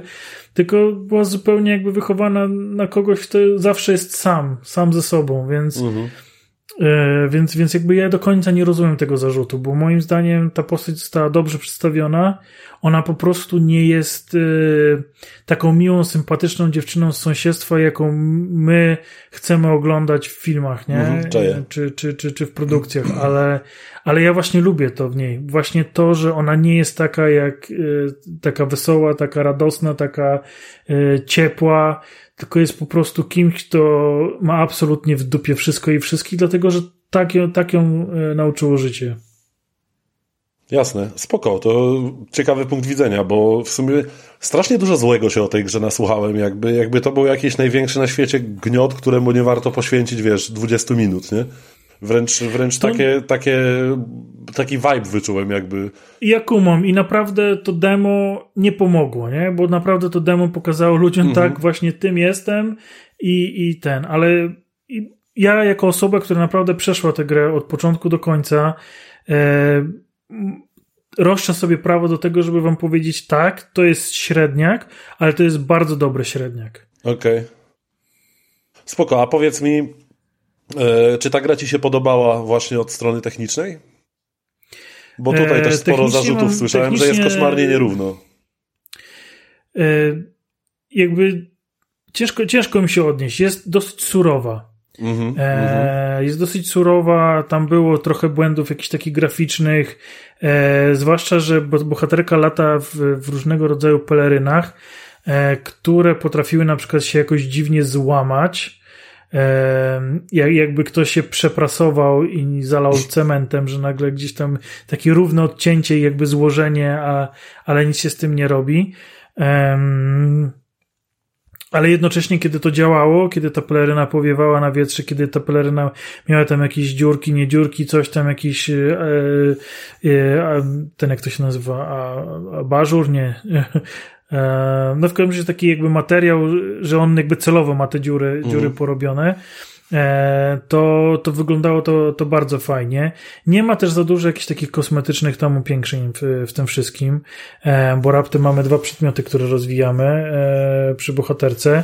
Mm, Więc, więc nie poszalejemy, ale ogólnie te stroje są, są, są fajne, są, są fajnie pomyślane, dobrze zrobione, więc, więc dobrze to wygląda. Jeżeli chodzi o, o taki, o świat, no to tak jak mówię, to są głównie otwarte tereny, więc tam też ciężko jest coś zepsuć.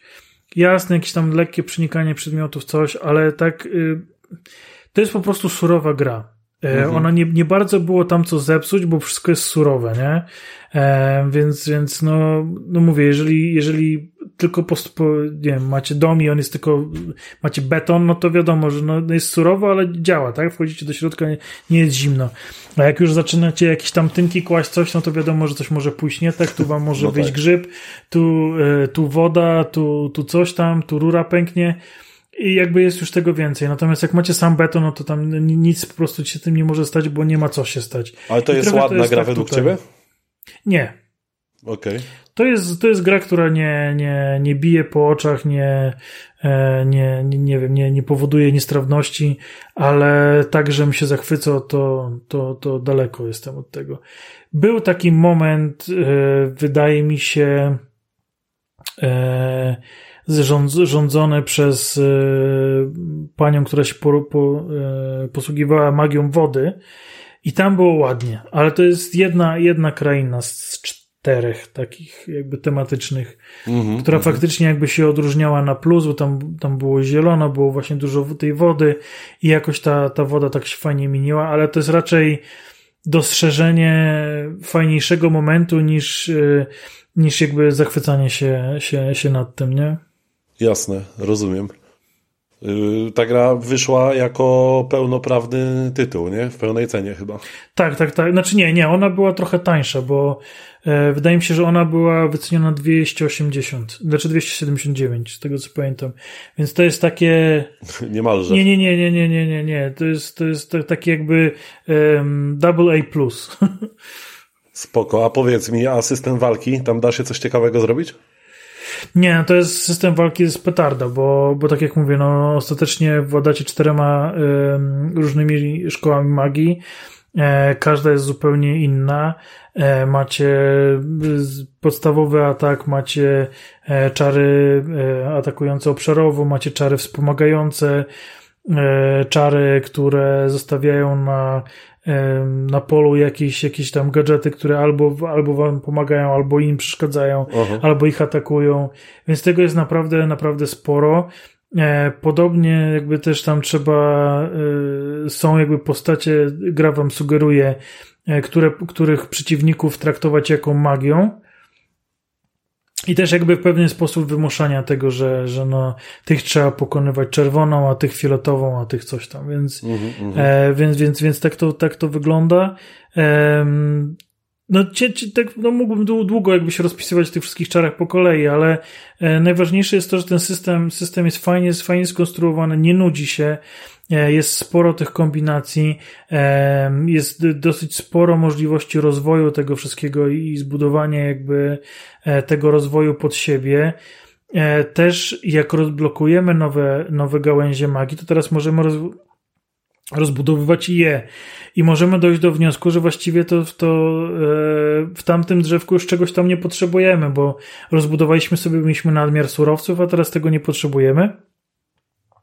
W szybki sposób sobie to anulujemy i dodajemy do nowego, więc, e, więc właśnie nie ma też tak, że, odblo- że mamy, nie wiem, trzy drzewka odblokowane, dostaliśmy czwarte, no ale nic nie będziemy z tego używać, bo nie mamy upgrade'ów. Bo to są, to nie wiem, parę kliknięć w menu i już mamy odzyskane surowce i możemy je przeznaczyć na, na rozwój tego nowego drzewka, więc, Okej, e, więc jest to fajnie, fajnie skonstruowane. No dobra, czyli mówisz, że, że generalnie nie taki wilk straszny, nie taki diabeł straszny, tak? nie, jak go nie, malują. nie, nie, nie, zdecydowanie.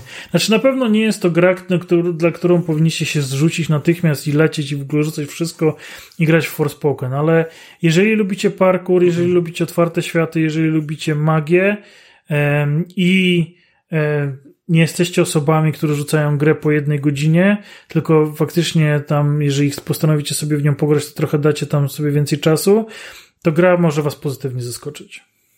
Okej, no to I nie ma jej w Game Passie.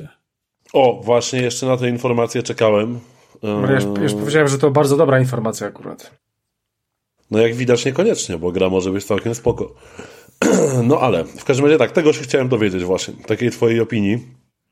Mniej więcej właśnie na temat Forspoken. Liczyłem, liczyłem trochę, że, że Rafał jednak e, zagra i, i bo jestem ciekaw jego, jego zdania, bo, bo mówię, no jakby no tu mi siadł bardzo klimat, więc, więc Nie no. e, To jak zagra, to zrobimy DLC do recenzji. Nie no, Rafał zagrał. Zagrał i już przestał grać, więc to jest jego recenzja chyba, tak?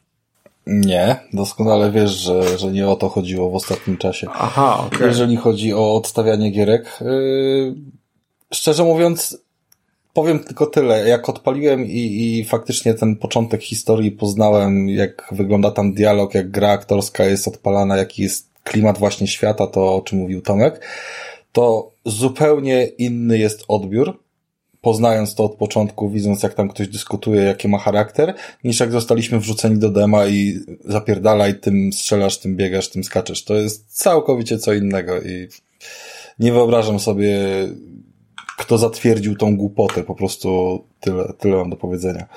Spoko. Sony. Pewnie tak. E, dobra. Mm, Krystian, nie rozpędzaj się. Y, oszczędzaj siły, bo masz przed sobą jeszcze recenzję jednej gry. E, E, słuchajcie, y, p, p, p, p, p. mamy jeszcze trochę czasu, więc na spokojnie. nie, nie, nie. Lećmy do tematu głównego. Ale ja nie chcę. Ja chcę, żebyś ty, ja chcę cię rzucić na głęboką wodę. No nie, ale jest godzina 20, no przecież oni będą pierdolić o tym przynajmniej godzinę.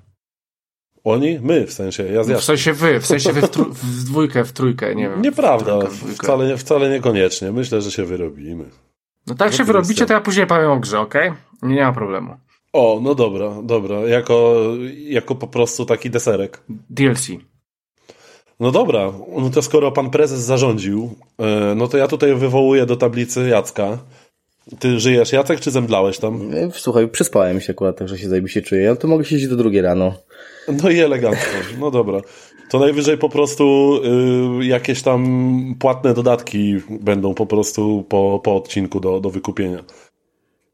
Ale tak, y, przechodzimy do tematu głównego, słuchajcie.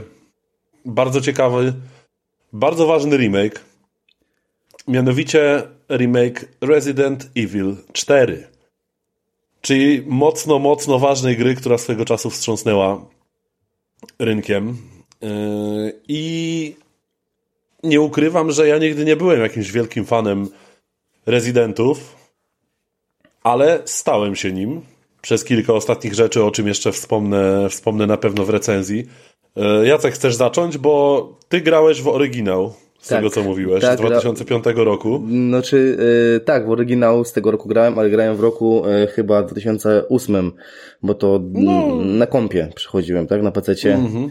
Także, także, e, ale Tam co? było w ogóle Hmm? swego czasu zamieszanie z tą pecetową wersją, nie? Że tam jakieś oświetlenie było zjebane, że na Wiesz początku co? pecetowa wersja była strasznie upośledzona względem konsolowej. Wiesz co, nie pamiętam. Pamiętam tylko tyle, że to była jedyna gra, która mnie zmusiła, żeby kupić e, pada do, do, mm, do grania, no bo na klawiaturze to po prostu było awykonalne. Jakieś, No tak, jakieś salta tam się robiło, żeby, wiesz, w ogóle krzyżakiem się chyba mm, prowadziło tego Leona i w ogóle jakieś dziwne, dziwne, dziwne pomysły tam były. E, No ja później na się grałem też, bo, bo nie, na, nie, nie, nie, nie na premierę, tylko tam jak Cenega wypuściła jakąś tam w, tańszej wersji, tam 50, Reedycję. Edycję jakoś za stówkę, tam poniżej stówki, wszyscy, może kupiłem i, i, i ale wciągnęło mnie już wtedy. Wciągnęło mnie już wtedy i, i chyba ją ukończyłem, bo ja wiem, z 5-6 razy. O, to chyba No. nawet mocno ci siadła, bym powiedział. Tak, ale to też był ten okres w moim życiu, że jak już kupiłem grę, to po prostu wiesz, yy, grałem w nią, aż, aż, aż się pożegałem, tak? w ten sposób. No tak, to, to, były te czasy. No, no, no, więc albo gierki z, z CD Action, albo, albo tam na jakiś czas coś się kupowało i po prostu i się, i się tyle razy przychodziło. Tak, więc jeżeli tutaj chodzi o remake, to ja mam tylko jakieś tam flashbacki, które mi się w, w, czasie gry przy- przypominały, ale to było takie bardziej miłe łechtanie e, wspomnień niż, niż, niż, wiesz, miałem gdzieś porównywać, tak, jeden do jednego, nie? Mhm, mhm, jasne. Znaczy no tak, bo dla mnie w ogóle dość zabawny jest fakt, że mm, akurat ja dostałem do recenzji ten tytuł, bo jak wspomniałem, nigdy jakimś wielkim, znacznym fanem serii nie byłem. E, Moim pierwszym rezydentem była siódemka, tudzież Biohazard, e, którą pokochałem z całego serduszka. Mm, A w czwórkę chociaż właśnie zdaję sobie sprawę z jej kultowości i niebagatelnego wpływu na branżę, to nigdy nie grałem, tak? E, Tym bardziej interesujące jest, że każdy kolejny rezydent, którego biorę na tapet, okazuje się grą tak bardzo, tak kurewsko dla mnie, że to aż niewiarygodne. To właśnie to połączenie eksploracji, takiej pełnej napięcia eksploracji, zarządzania ekwipunkiem, walki, zagadek i zajebistego klimatu, to jest po prostu coś, co ja biorę. Po prostu ja to biorę w takim wykonaniu. Mm, I kto wie, może gdybym ogrywał te gry przez wszystkie moje nerdowskie lata, to teraz seria byłaby dla mnie jedną z moich ulubionych i, i byłbym absolutnie zakochany. To znaczy, jestem zakochany, ale powiedzmy, nie jestem. Yy, nie jestem aż takim długoletnim fanem. Jakby nigdy nie był to dla mnie Alex survival horroru, nie? Rozumie, rozumiecie? Znaczy ja grałem do dzieciaka na, na PS1, tak, e, w, tę w tą w trylogię pierwszą. Później, później mnie e, ominęło to na długo, no i wtedy w, wróciłem przy czwórce na PC-ta, ugrałem e, czwórkę, piątkę, piątkę pokochałem strasznie. Mam nadzieję, że zrobią remake piątki, chociaż, chociaż ona dalej jest O, su- to, super to grywalna. ciekawe, bo, bo piątka mi się wydaje, to była jedna z tych, gdzie się zaczęła mocno taka zniżkowa tendencja. To znaczy, wiesz co, y, tak, bo to już był taki typowy shooter się zrobił, z tym, że kurwa, ten klimat Afryki mnie ujął strasznie. Aha, czaję, Wiesz, czaję, wiesz, czaję. Bo, bo- to w RPA się działo, nie? Tak, tak, to jest ten sam klimat e, de facto co w czwórce, czyli mamy tego samego e, robaczka z, z bursztynu. E, ale, ale kurwa, jakoś tak, tak, wiesz, fajnie to było dane, że takie sucho, tam, że ten, wiesz, te, te, mm, e, te wszystkie uliczki takie brudne, taka bieda, taka, no to fa- fajnie, fajnie to było pokazane, wiesz, nie? Jak w Czapim trochę. No, no, no można tak, tak to porównać. Czaję, To, to czaję. było zajebiste. No tak, dobra, to słuchajcie, bo wiadomo, że Resident 4 e, zasłynął tym, że tak jak wspomniałem, właśnie stanowił e, swego rodzaju przełom, albo jeszcze nie wspomniałem, ale stanowił swego rodzaju przełom w serii i to od czwórki właśnie zaczęło się poważne odbicie w stronę skurwysyńsko-klimatycznej i dość wymagającej, ale jednak gry akcji, a nie survival horroru. I swoją drogą bawią mnie takie pojawiające się tu i ówdzie zarzuty o to, że y, nasze osiadłe zło, że tak powiem, nie straszy. Bo według mnie rezydenty nigdy nie miały stricte straszyć. To nie było ich zadanie. Y, One miały zawsze bardziej wciągać i niepokoić klimatem i wymagać zdolności i sprytu niż straszyć. Ale zawsze właśnie przygniatały tym klimatem. A, a to w każdej kolejnej odsłonie, z którą miałem do czynienia, trafiało do mnie okrutnie dobrze. No ale dobra. Czym jest ten nowy, stary Resident 4 i, i jak się w niego gra? Masz jakieś przemyślenia, to y, Jacku? Wiesz co, no to jest e, shooter z, z, z elementami gore, grozy, tak. Tak jak już powiedziałeś, e, klimat, e, zwłaszcza wioski dla mnie i zamku, to jest e, totalny but na, na klatę. Tak, E, tak, tak. To jest, to jest tak, to później, tak jak kiedyś rozmawialiśmy, troszeczkę ucieka już tam w stronę bardziej strzelanki na, na, na wyspie, aczkolwiek też ma momenty dobre, zwłaszcza pod ziemią. tak, Nie, zdecydowanie. nie będę za bardzo spoilerował, bo może jeszcze nie każdy grał. Albo ktoś, kto grał tak dawno jak ja i będzie chciał sobie odświeżyć, więc tutaj nie będę, nie będę zbyt wiele Rzucał mówił. za dużo, Tak, jasne. tak, tak. E... jest y, na pewno, jak się, a, jak się w to gra. Gra się w to kurwa po prostu zajebiście. Y, tak, tak, Jest ten miód po prostu. jest, tak. jest, po prostu to, ta, ten gameplay to jest takie wszystko so- soczyste, e, te strzelanie w, w siekiery, te headshoty, które nie zawsze kończą walkę, bo wyrasta ci później jakieś świry z, z, z szyi. Jakieś macki, tak. Tak, tak, to odbijanie. Ale w ogóle, e, no, no. bo właśnie y, i przechodząc do gameplayu też nie można nie wspomnieć właściwie o bohaterze. A gramy Leonem Kennedym, y, którego znamy skądinąd z drugiej części, z tego co pamiętam. Y, Swoją drogą do tego remake'u dwójki też muszę wrócić, bo jak mi tak siadają te rezydenty, to aż szok, że ja jeszcze nie ograłem No to- tego remake'u dwójki. no to dwójka ci siądzie również. Oj, No, no właśnie, i gramy Leonem, e, który swoją drogą z szeregowego krawężnika awansował na najlepszego agenta prezydenta USA. Easy. Żeby nie było, za, zasłużył chłop za, zapewne po, po wydarzeniach z drugiej części. Tak, tak. Y, Zostajemy wysłani do Hiszpanii. To jest ważna sprawa, tak, że mnie się bardzo podoba klimat miejsca akcji. I zostajemy wysłani tam z jakże oryginalną misją odnalezienia i uratowania córki prezydenta. Sztampa? Oczywiście, no że tak, jak najbardziej. I to jak, ale jaka zajebista. Jakby Diabeł no. tkwi w szczegółach w tej historii. Bo wiadomo, szybko, szybko wikłamy się w dość upiorną kabałę obejmującą obrzydliwy kult, bardzo niezdrowo objawiającą się infekcję, tabuny, tabuny wsioków z widłami i Tak, pochodniami, tak, tak. czyli kultowych już Ganados i dużo, dużo więcej. Jakie to jest dobre, jakie to jest dobre, kurwa. Scenariusz z tą swoją kliszą właśnie, to ja za to lubię rezydenty, że one potrafią kliszami operować absolutnie genialnie. Klimat można kroić nożem i ja za to te gry kocham, po prostu. No, No to prostu- gramy. Prostota jest najlepsza, tak? W tym wypadku. Tak jest. No to gramy w tego rezydenta i jako niegrający w oryginał laik, śmierdzący nowicjusz, e, mimo wszystko wiem, jak wyglądała mechanika gry z 2005. I tym bardziej, co mnie uderzyło w tej grze, mimo że ogrywałem ją jakby pierwszy raz jako remake, tak? No, podoba mi się to wrażenie, że udało się zajebiście zachować idealny balans pomiędzy nowym a starym w tej grze. Że nowe świetnie pasuje do charakteru gry, a stare dostało odpowiednio dużo miłości. Na przykład, oczywiście możemy się już poruszać w trakcie strzelania i celowania, bo w, pierwszych w pierwszej części, e, przepraszam, w oryginale nie mogliśmy się poruszać, kiedy celowaliśmy. Tutaj możemy. Za to przeciwnicy są zdecydowanie bardziej agresywni, są bardziej dynamiczni. I chyba jest Bo ich ja więcej. to, jest ich więcej, są szybsi i bardziej dynamiczni i mi się to regularnie zdarzało po prostu zostać zaszedniętym, że tak powiem, od tyłu i Mhm. Nelsona mi tam zaczął zakładać ten wsiok i trzeba go było Tak, skipować. obalić. Tak, tak, tak, tak. I oni są wściekli, dynamiczni i właśnie czy to jest wściekła baba z widłami, czy jakiś nieustępliwie niezniszczalny, wściekły, demoniczny płodoglut z podziemi na wyspie, No, gluty są... Gluty są straszne. Najlepsze tak, są. I... Są najlepsze, ale No, one ale- są tak obrzydliwie wspaniałe. Tak, ale najlepiej jak, jak, jak on się przewróci i później się rzuca jak, jak stary I się- najebany, i nie? pełznie do ciebie, kurwa. Tak, jest kurwa. okrutny po prostu. Jest, to Tak, wspaniałe. no, naprawdę, jakby właśnie design przeciwników, w ogóle z tego, co przeczytałem, pojawiło się trochę nowych przeciwników w Tak, stosunku jest, do jest, oryginału. jest kilku, jest, jest. Tak samo to jak e, to mm, wieśniak typowy, jak mu tam łeb odstrzelisz i musisz go dobić nożem i go nie dobijesz, to on wstaje, jest szybszy. Do tego też tak, nie było, tego nie ma było w oryginale. skręcony łeb na przykład. Tak, taki kark ma skręcony, no. tak, tak. Ten gościu z, kro, y, z, z krowim łbem e, chyba doszedł, doszedł ten gość e, ze świńskim łbem, co ma takiego jakby... z miniganem, mini- no. Miniganem.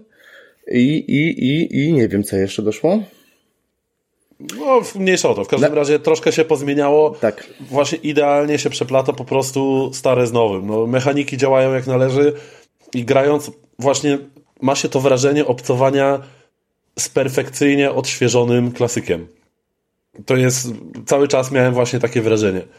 O zarządzanie ekwipunkiem, żonglowanie ulubionymi brońmi, błyskawiczne decyzje, przeplatane klimatycznymi fragmentami względnego spokoju, które tylko potęgują widmo nadciągającego rozpierdolu. To jest wspaniałe po prostu. Ale, ale na przykład są takie fajne akcje jak y, y, rzuci w ciebie ten sam jeden wieśniak, nie wiem, dwa razy siekierą, ty zrobisz dwa razy unik, to on trzeci, trzeci rzut zamarkuje. O, to tego nie zauważyłem. No, serio, kurwa, i to jest zajebiste, bo y, wiesz, sprawdzałem go, tego pierwszego, co, co z Secret Shopy wychodzi i, i autentycznie gdzieś to widziałem wcześniej chyba na fejsie, czy, czy tam na YouTubie. E, ciekawe. I mówię, i autentycznie, no i markujesz i za każdym razem jak masz jednego z siekierą i, i zrobisz więcej niż tam dwa uniki, to on ci trzeci czy czwarty tam cię zamarkuje. Spoko, Albo, albo, wiedziałem. albo jak masz e, bossa, e, tego w jeziorze, tego to jest chyba aligator taki duży przyrośnięty. No w każdym razie, no nie, nie spoilujmy jakoś za dużo, bo może ktoś właśnie będzie chciał no w sumie grać. tak, a to jest początek Ale- gry, więc, więc Swoją drogą właśnie tutaj też można, jeśli chodzi o jezioro, no. y, to można fajnie nawiązać do tego właśnie, co się zmieniło, że dostaliśmy łódkę, którą możemy się poruszać po tym, po tym obszarze. I to jest dość ciekawe, że właściwie nigdzie później już tego rodzaju fragment z pojazdem się nie pojawił. Nie, nie, coś A jak, tutaj, coś jak w Uncharted 4 było, taka jedna półotwarta mapa. Tak, no właśnie, i, a tutaj dostaliśmy właśnie całe to jeziorko. I, i tam je, i można sobie je zwiedzić, pozbierać skarby, tam te jaskinie sobie zwiedzić tą łódką. Spoko, naprawdę, naprawdę fajny. Albo fajny jajka, dodatek. jajka pozbierać. Jajka, tak, nawet tam Tak. był quest chyba ze złotym jajkiem. Tak, tak, tak. Swoją drogą polecam, jak ktoś chce sobie poodblokowywać później y, modele postaci, czy, czy inne jakieś tam ubiory dla, dla tych postaci z gry za te credit pointsy całe, mm, to można dostać dodatkowy 1000 credit pointsów, jeśli rzucimy jajkiem w przeciwnika. Tak, tak, tak. Co ja oczywiście musiałem zrobić i dopiero na koniec poziomu dostałem gratyfikację za to, że wyjebałem jajkiem jakiemuś ganadu. Wspaniałe. Ale słuchajcie, czego ja się obawiałem najbardziej, mm, jeśli chodzi o Residenta 4, to zobaczenia 20-godzinnej misji eskortowej. Jakby marzenie każdego gracza, prawda? w każdym razie, na szczęście i tutaj pogmerano odpowiednio i Ashley nie ma już paska życia, w przeciwieństwie do oryginału. A patrz, widzisz, o tym zapomniałem. Tak, bo ona w, oryginalne, w oryginale miała pasek życia i mogła po prostu zginąć od obrażeń. Yy, tutaj Ja widziałem, że w oryginale też miała majtki, które można było podejrzeć, a teraz nie można. tak, no niestety teraz nie nie ma można teraz też, majtek. nie, nie, nie, nie. Jakby bardzo żałuję, bardzo żałuję, ale, ale rozumiem trendy. Gra została dopasowana do współczesnych po prostu standardów. To, to, to zrozumiałe. Majtki to by było kurwa za dużo. Słuchajcie, no Ashley może zostać powalona i wtedy kolejny silniejszy cio- cios to będzie oznaczał zgon naszej blondi, albo zostać porwana i wtedy również jest po ptakach. E, Co jest spoko, mamy kontrolę nad, nad jej w cudzysłowie postawą i możemy kazać jej trzymać się blisko, zaraz za nami, co jest na przykład przydatne przy przedzieraniu się przez większe grupy zainteresowanych, albo kazać jej trzymać się na dystans i raczej trzymać się z daleka od walki. E, Mnie się to przydawało na przykład przy walce z jakimś jednym silniejszym przeciwnikiem, tak? kiedy mieliśmy jakiegoś twardziela na arenie i wtedy lepiej było, żeby Ashley się po prostu trzymała z daleka, a my na sobie skupialiśmy yy, tego właśnie grubasa. Wyszło to dobrze, bo nie miałem wra- wrażenia yy, prowadzenia yy, Krystiana na kawalerskim na przykład. Raczej to... nie no, yy, wyszło to naprawdę spoko i, i po prostu dobrze się w to gra, bo mm, co jest fajne, że można nauczyć się w tę grę grać dobrze po prostu, że w pewnym momencie zaczynasz wpadać w ten taki zajebisty rytm, że zaczynasz czuć, jaki dystans jest bezpieczny, jaki nie, komu sprzedać najpierw headshota. Co mi się podoba, jak sprzedasz komuś headshota, jak on się łapie za łeb, że może mu wtedy sprzedać y, legendarnego kopniaka z półobrotu, to wtedy możesz też zagarnąć tym półobrotem wszystkich naokoło przy okazji. Tak, tak, I poprzewracają się. jakby jednym z najpiękniejszych momentów mojego życia było, kiedy powaliłem granatem chyba z czterech typa albo pięciu i jeszcze dwóch kolejnych szło i wtedy wrzuciłem im granat tam. O Jezu.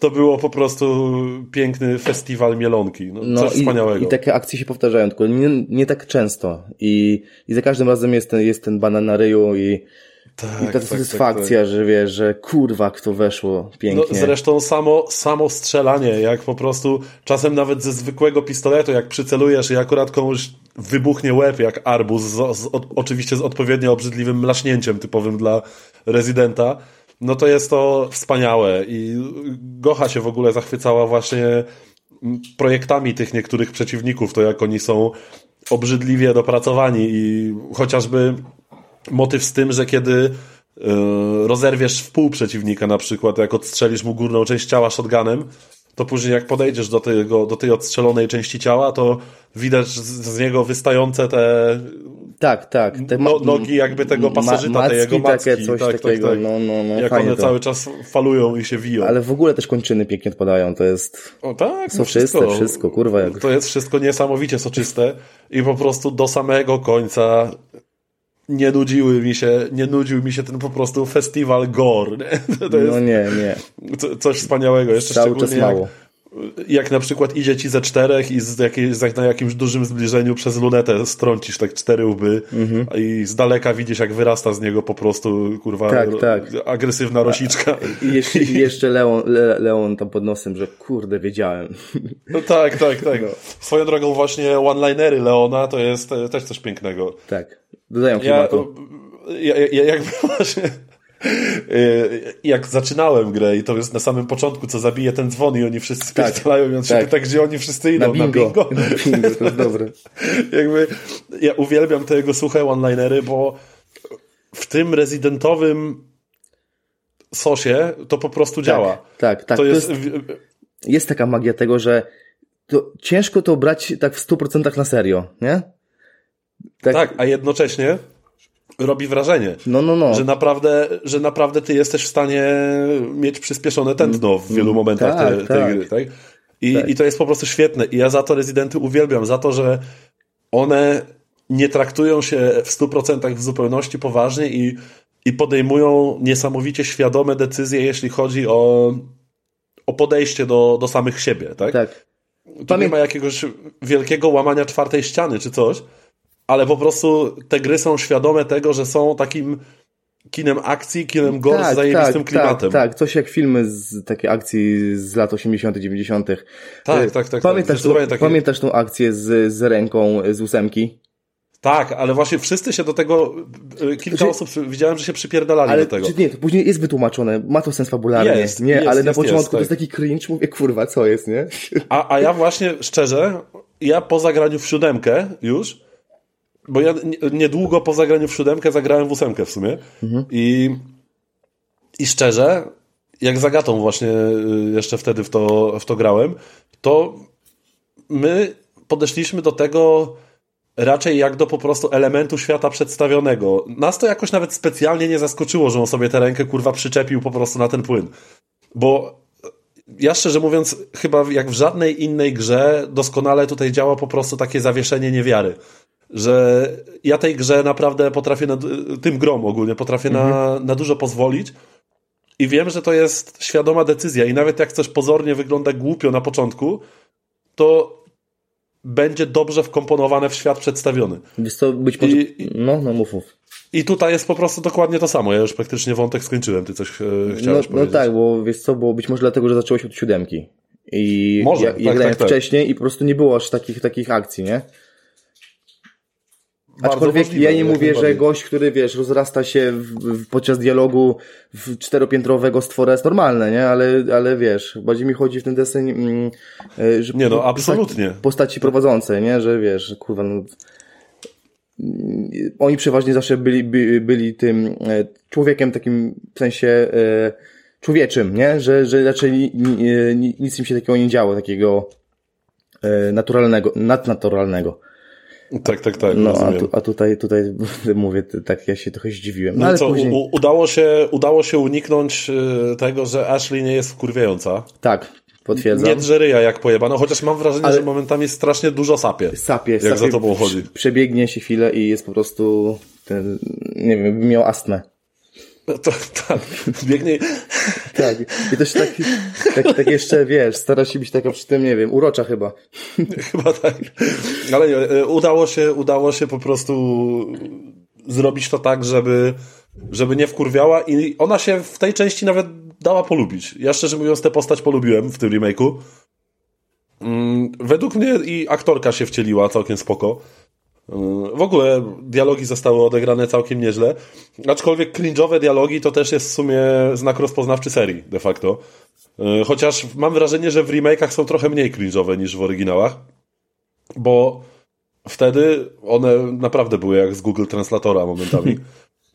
teraz, teraz to jest jakoś mniej rzucające się w ucho, ale jak już przechodzimy do, yy, do dialogów i do technikaliów, mm, moje ulubione technikalia, mm, możemy sobie trochę pogadać o, o tej grze, bo tutaj w sumie można dużo powiedzieć, bo mm, jak tu jest różnie w tej grze. bo tak, gra of teoretycznie oferuje dwa tryby graficzne. Tak, w teorii. Ale nie, ale nie do końca. No bo jako osobne opcje możemy sobie włączyć ray tracing, Krystian zanotuj, i symulację włosia bohatera. Tak, tak. Te, tej na głowie def- dodajmy. Tak, tak, tych na głowie. Chociaż kto wie, może element, na innych elementach ciała też są symulowane, Tak. tylko tego nie widzimy i dlatego tak wtedy lecą klatki po prostu. Może być. Zawsze w deszczu, nie? Włosem okno, wiesz, co się dzieje. Tak, no dokładnie. Digi-dongi się robią. Tak, wtedy. tak. Tak, w każdym razie, yy, więc de facto możemy sobie te, każdy z tych dwóch trybów włączyć z oboma tymi opcjami wyłączymi, bądź też pojedynczo, bądź też całkowicie je wyłączyć. Tak? I to wpływa dość yy, mocno na wydajność, więc warto o tym wspomnieć, że to nie są do końca dwa tryby. Tak? Mm.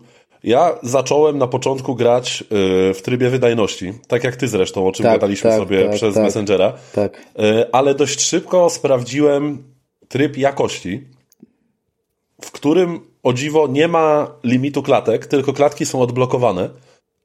I w momencie, kiedy przełączyłem się na tryb jakości z ray tracingiem, ale bez tych włosów poprawionych, to tak już zostałem praktycznie do końca gry. I wydaje mi się, że to jest, o ile mamy telewizor z VRR, bo to jest ważne, że na telewizorach bez tej funkcji nierówno wyświetlane klatki byłyby przeokrutne. Byłoby mocne darcie ekranu i, i to by wyglądało po prostu nieładnie. Ale kiedy mamy VRR i włączymy sobie tryb jakości z ray tracingiem, to to jest jak dla mnie jedyny słuszny tryb grania w tę grę, bo sam później stwierdziłeś, że płynność jest na tyle dobra, bo to podejrzewam, że właśnie gdzieś tak oscyluje między 32 a 38 klatek. To jest taki tam nie ma tego kapa, nie? No nie, więc, nie, nie. więc ciężko to jakby uchwycić. Ja jak y, odpaliłem sobie na telewizorze ten tryb taki dla graczy, że on pokazywał mi dokładnie ile klatek się wyświetla, to to po ostatnich patchach tak właśnie mniej więcej hulało. Trochę ponad 30 klatek i z VRR płynność była absolutnie wystarczająca i sam Tak, zresztą to tak, później tak. przyznałeś, że Ja po szybko prostu... zmieniłem, tak. Tylko mi, wiesz, napisałeś, e, że, żebym sprawdził i sprawdziłem no i, i, i 100%, 100% racji. No, no, no właśnie, bo mówiłeś, że właśnie gra nie wygląda jak y, tytuł na nową generację, bo ma jakąś niską rozdzielczość, że widać y, postrzępione krawędzie i tak dalej. I owszem, jakby jak włączyłem sobie jeszcze później z ciekawości, już po kilkunastu godzinach, no tam kilku, powiedzmy kilku, kilkunastu godzinach grania, z ciekawości włączyłem sobie tryb y, wydajności właśnie dla sprawdzenia. To owszem, gra wyglądała jakby była po prostu w brudnym lustrze wyświetlona. O, ona wyglądała tak, jak takie średnio symulowane lustra w niektórych grach. Tak. I wtedy na, naprawdę tak, daleko jej było do, y, do Next Gena. Ogólnie nie powiedziałbym, że to jest gra, która wykorzystuje moc Next Genów, ale no jakby to jest No e, ale dość... wiesz, wiesz, to znów jest szpagat międzygeneracyjny, to, to, tak to nazywam. Dokładnie. Także tutaj trochę tam, wiesz, ucina. E, i w ogóle grafika jest mocno nierówna, bo e, w nierówna, w zamkniętych tak, to pomieszczeniach to, jest e, może poziom village troszeczkę, może, Tak, no może jakby, nie. że w pomieszczeniach, jakby nawet też w niektórych otwartych lokacjach, kiedy podchodzimy na przykład, stary, no jak ja szedłem przez most do zamku, to mi po prostu, no ja ciary miałem, nie, jak Nie, nie, zobaczyłem no. te, te lokacje Yy, i one potrafią być, no village mnie po prostu przyzwyczaiło do tego, że wnętrza Tak. to jest kurwa Tak. coś absolutnie niedoścignionego przez jakąkolwiek Nie, inną grę. No może, może niektóre gry Naughty Dog yy, gdzieś, gdzieś podchodzą pod ten poziom, ale jakby natłok detali, natłok efektów, które się składają na przedstawienie sceny, szczególnie w, e, w niektórych wnętrzach, w różnych wnętrzach w tej grze, tam nawet zwykła chata po prostu, która jest prawie zrujnowana i my do niej wchodzimy, widzimy rozpierdzielony stół z jakimś warsztatem i samochodem w środku, jakimś przykrytym plandeką, to wnętrza w tej grze to jest coś, co absolutnie błyszczy.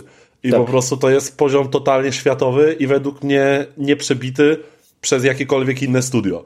Ale za to właśnie tak jak powiedziałeś, kompletnie nierówno.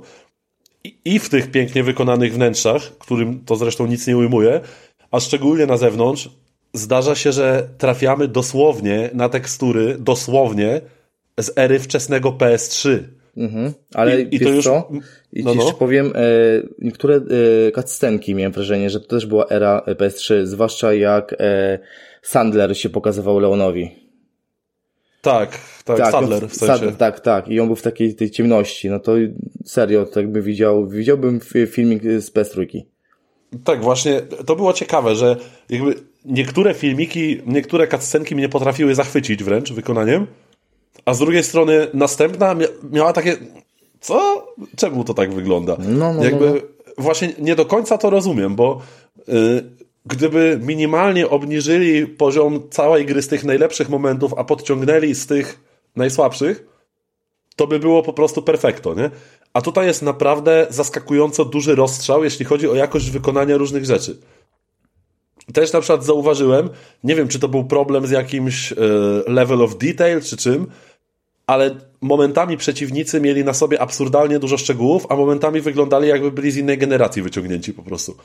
Więc, więc gra ma jakieś problemy z optymalizacją. Tam widziałem kilka, mm, kilka filmików na, na YouTubie, które po prostu strasznie psioczyły na te nierówne animacje, na, na skaczące klatki, na to, że nie da się grać w ogóle w trybie jakości. Ja nie wiem skąd w ogóle oni wzięli takie informacje. Yy, No mówię, wystarczy de facto telewi- telewizor z VRR i w trybie jakości można grać zupełnie dobrze. Nie, może na Xboxie Ale- grali, wiesz, i dlatego. U, u, u, ojej, ała. Ej, przepraszam bardzo, ja bardzo długo byłem tylko Xboxowy, więc szacunku, kurwa. Dobrze. Nie no, wiesz co, znaczy swoją drogą, jak już chcemy się poznęcać trochę nad Xboxem, to niestety, ale e, ten remake w ogóle opuścił Xboxa One. Co ciekawe. Tak, tak, ale to Tak, jest co? E, przez to, że Xbox One ma jeden teraflop, tak? No tak. A PS4 tak, tak, ma chyba półtorej, więc może to? Nie wiem. Być może. No w każdym razie na pewno. W sumie cie- ciekaw jestem, jak te gry się zachowują na, na tym, na pastgenie. Pewnie podejrzewam, że najlepiej to mieć pro, jak już grać na. Wiesz jak to jest, ja właśnie czytałem troszeczkę komentarze i ci jeden rabin powie, że chujowo, drugi rabin powie, że zajebiście. No, dokładnie, też prawda. Także.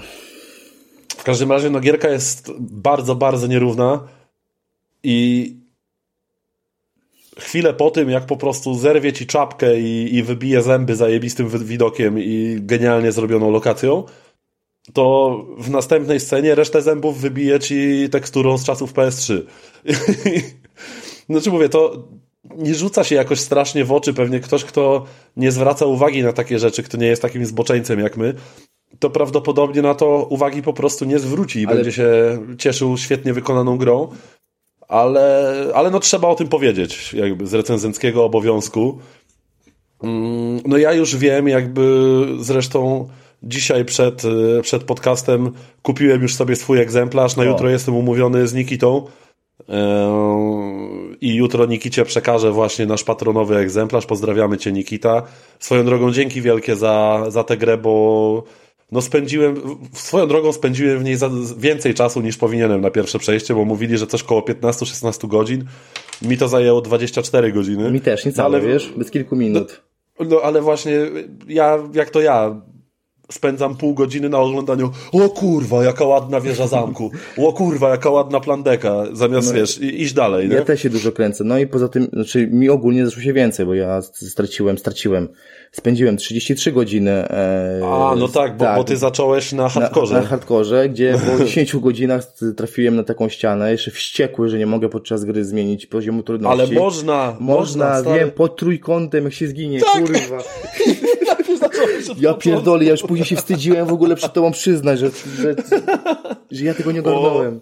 O, to t- przede mną się wstydziłeś przyznać, a po prostu teraz przed wszystkimi naszymi słuchaczami to już wyszło, wiesz, mam to za wyszło sobą. szydło z wora. Jesteś teraz jak, teraz jak Krystian, który nie włączył ray Jezu, tracingu. Naprawdę, naprawdę. Sam sobie wiesz, zajebałem kopa w dupę, naprawdę. Ale znowuż, ale nie, ale, ale do tego momentu, gdzie zacząłem to grę od nowa, wydaje mi się, że tak był tam chujowy start. W sensie, Mhm. ja to wtedy miałem 13 naboi i jedną ósmą życia. Więc... No tak, bo ty po- mówisz o tej chatce, tak? Co Tak, się o tej chatce, tak, tak, Aha. tak. Ja straciłem trzy dni na tym, żeby to przejść. Ja powiem ci, yy, powiem ci, że ja w tym momencie nawet na normalu padłem z dwa, trzy razy, nie? No to ja na standardzie za pierwszym podejściem. No ale to wiesz, ja już y, skilla sobie wyrobiłem. No pewnie, ty, ty już byłeś po prostu czadem wtedy. No, ja już byłem, wiesz, już miałem kciuki, kurwa, bicepsy miały. Swoje. Sześciopaki. No, tak. ale później, później już dostawałem trochę po, po mordzie na tym standardzie, więc zdarzało się, że Tak, padałem. właśnie swoją drogą to standard jest ogólnie według mnie bardzo dobrze wyważonym poziomem trudności, bo on pozwala ci właśnie robić ten progres, czuć się przekozakiem momentami, ale z drugiej strony jak za bardzo przeszarżujesz, to ja, mi się często zdarzało właśnie, że ja wiesz, yy, niesiony zwycięstwem po prostu z pieśnią na ustach wpierdalałem się w kolejne pomieszczenie, a tu nu, nu, nu, nu, nu, tak nie robimy i za chwilę byłem temperowany mnie, błyskawicznie. mnie to gubiło, wiesz co, jak się stresowałem, to stałem w miejscu. I wtedy, No. wtedy tak jak mówisz, nie, chyt za plecy i, i, i lepa na, I, i, i Nelsonic. tak, na Sonic, no ale tak, za to hardcore według mnie jest troszeczkę zawyżony, w sensie y, i- On może być dobry na nowej grze plus, nie? Jak już masz e, ekwipunek, Tak. więcej receptur i tak dalej, to wtedy można się pobawić. no ja odpaliłem dlatego, na profesjonalnym, ale, ale jeszcze tak, tylko tak troszeczkę pograłem. No, no właśnie, ja będę w to wjeżdżał, bo, znaczy, co prawda, e, już chłopaki mnie tutaj, ty też zresztą, chłopaki mnie tu grzecznie wyprowadzili z błędu, że jednak nie będę miał platyny, bo się Nie. dowiedziałem, że trzeba grę ukończyć sześć razy. Tak, I ogólnie to jest, to jest trudna platyna. ale na pewno, na pewno ja tej gry jeszcze nie odstawiam, bo i to chyba jakby najlepiej będzie świadczyć o jakości po prostu Residenta czwórki, bo to jest gra, którą ja skończyłem. Umówiłem się teraz z Nikitą, kiedy mu daję jego egzemplarz patro, patronowski i praktycznie od razu pojechałem i kupiłem sobie oryginał, w sensie oryginał, w sensie mój, moją kopię, bo po prostu chcę do niej wrócić, bo ja tę grę skończyłem i no kurwa mało mi. Po prostu ja chcę więcej, ja chcę więcej pękających łbów, chcę więcej tego świetnego klimatu, chcę go pokazać gośce, która y, niektóre fragmenty widziała i bardzo jej się podobało i powiedziała, że chce w to zagrać po prostu ze mną, chce pooglądać jak, y, jak ja w to gram, bo ona na przykład niesamowicie docenia właśnie projekty, lokacji, przeciwników. Y, Jako, że ona maluje, to, to jest dla niej niesamowicie atrakcyjne oglądanie takich przyjemnych rzeczy jak Resident. Znowuż moja żona to fabułę, tak? Ciśnij, ciśnij do przodu, chcę zobaczyć, co się stanie. No, Także- no, no. także- Ale także- właśnie w, tym, w tej swojej sztampie ta historia potrafi być interesująca. Tak, cała tak, cała ale- kmina z pasożytem, kiedy wiele rzeczy się yy, gdzieś tam rozwija przed nami. Trochę gra rzuca dużo w znajdźkach, dużo właśnie w jakichś przedmiotach, w, w kilku dialogach możemy się, w, w jakichś dziennikach audio możemy się sporo dowiedzieć. I, I to jest naprawdę dobre. To jest po prostu rewelacyjny remake rewelacyjnej gry. I co tu dużo gadać, tak naprawdę. No po prostu, czy to za pełną cenę, czy gdzieś kiedyś w jakiejś promocji, to tym bardziej, ale jak dla mnie ta gra jest warta absolutnie każdej złotówki, nawet w tych nowych, nieprzyjemnych cenach. Tak, tak, no, tak, I, zgadza I ja się. po prostu, no mówię, najlepszym dowodem jest to, że wydałem na tę grę 320 zł, mimo że dopiero co ją ograłem, nie? Mhm. I jakby tym akcentem myślę, chyba że chcesz coś jeszcze dodać. No e, to ja od mogę siebie. do, do, o siebie dodać tylko tyle, że ja ogólnie przechodzę gry i je sprzedaję, ewentualnie platynuję i sprzedaję, a Residenta raczej czwórki tego remake'u nie sprzedam. Będę miał No więc właśnie. To jest gra, która po prostu u kogoś, kto lubi wymagające gry, wymagające sprytu, a do tego ociekające klimatem i z wściekle mięsistą, brutalną walką, no to po prostu to jest absolutny must have i dla fanów oryginału, i może szczególnie dla ludzi, którzy w oryginał nie grali. Bo macie okazję poobcować z grą, która jest totalnie kultowa, która wywarła gigantyczny wpływ na całą branżę, nie tylko na gatunek survival horrorów, ale ogólnie na całą branżę. Możecie w nią teraz zagrać we współczesnej oprawie, ze swoimi oczywiście bardzo, bardzo drobnymi skazami na powierzchni po prostu tego diamentu, jakim jest ten remake. I tyle ode mnie. I od Jacka. I tak, Dzięki pod- Jacek. Podpisuję się pod tym. No, fa- fajnie się z tobą w ogóle grało i wymieniało wrażeniami na temat, y, na temat gierki. Więc, e, więc jak najbardziej. Grajcie, bierzcie w każdej cenie Resident Evil 4 2023. E, słuchajcie, dobijamy tutaj już do dwóch godzin. Bardzo mięsisty jest to odcinek. Czy ty, Krystian, chcesz powiedzieć coś dzisiaj o swojej grze? E, powiem, powiem. No, mogę powiedzieć. 50 minut powiem na, na rozchodniaka. Każdy powiedział No to o jakiejś grze. Ja Rzucaj się na głęboką wodę, Krystian. Dokładnie tak, głęboka woda, niech ci będzie. E, tak, więc słuchajcie, e, Stranded Deep, będę dzisiaj mówił o Stranded Deep, bardzo lubię survivale, szczególnie jak gram ze swoją żoną. I słuchajcie, w, to, w ten tytuł również w nią grałem. E, z nią grałem. Co ciekawe, gra wyszła w 2015 ro roku i przez 7 lat była w Early Accessie. W 2022 wyszła pełna wersja Stranded Deep. To jest w ogóle niemożliwe, że przez 7 lat gra była w Early Access. E, więc jeżeli ktoś czeka na Valheima na PlayStation, no to niech czeka. E, dobra, więc e, mm, słuchajcie, ale gra dosyć niedawno wyszła e, w sumie na konsolę, a jakiś czas temu na, na jaką to usługę? Czekaj, jak ta usługa się nazywała? Czekajcie. E, Steam. Nie, kurwa, nie, czekaj. Tak. E, Pornhub Premium.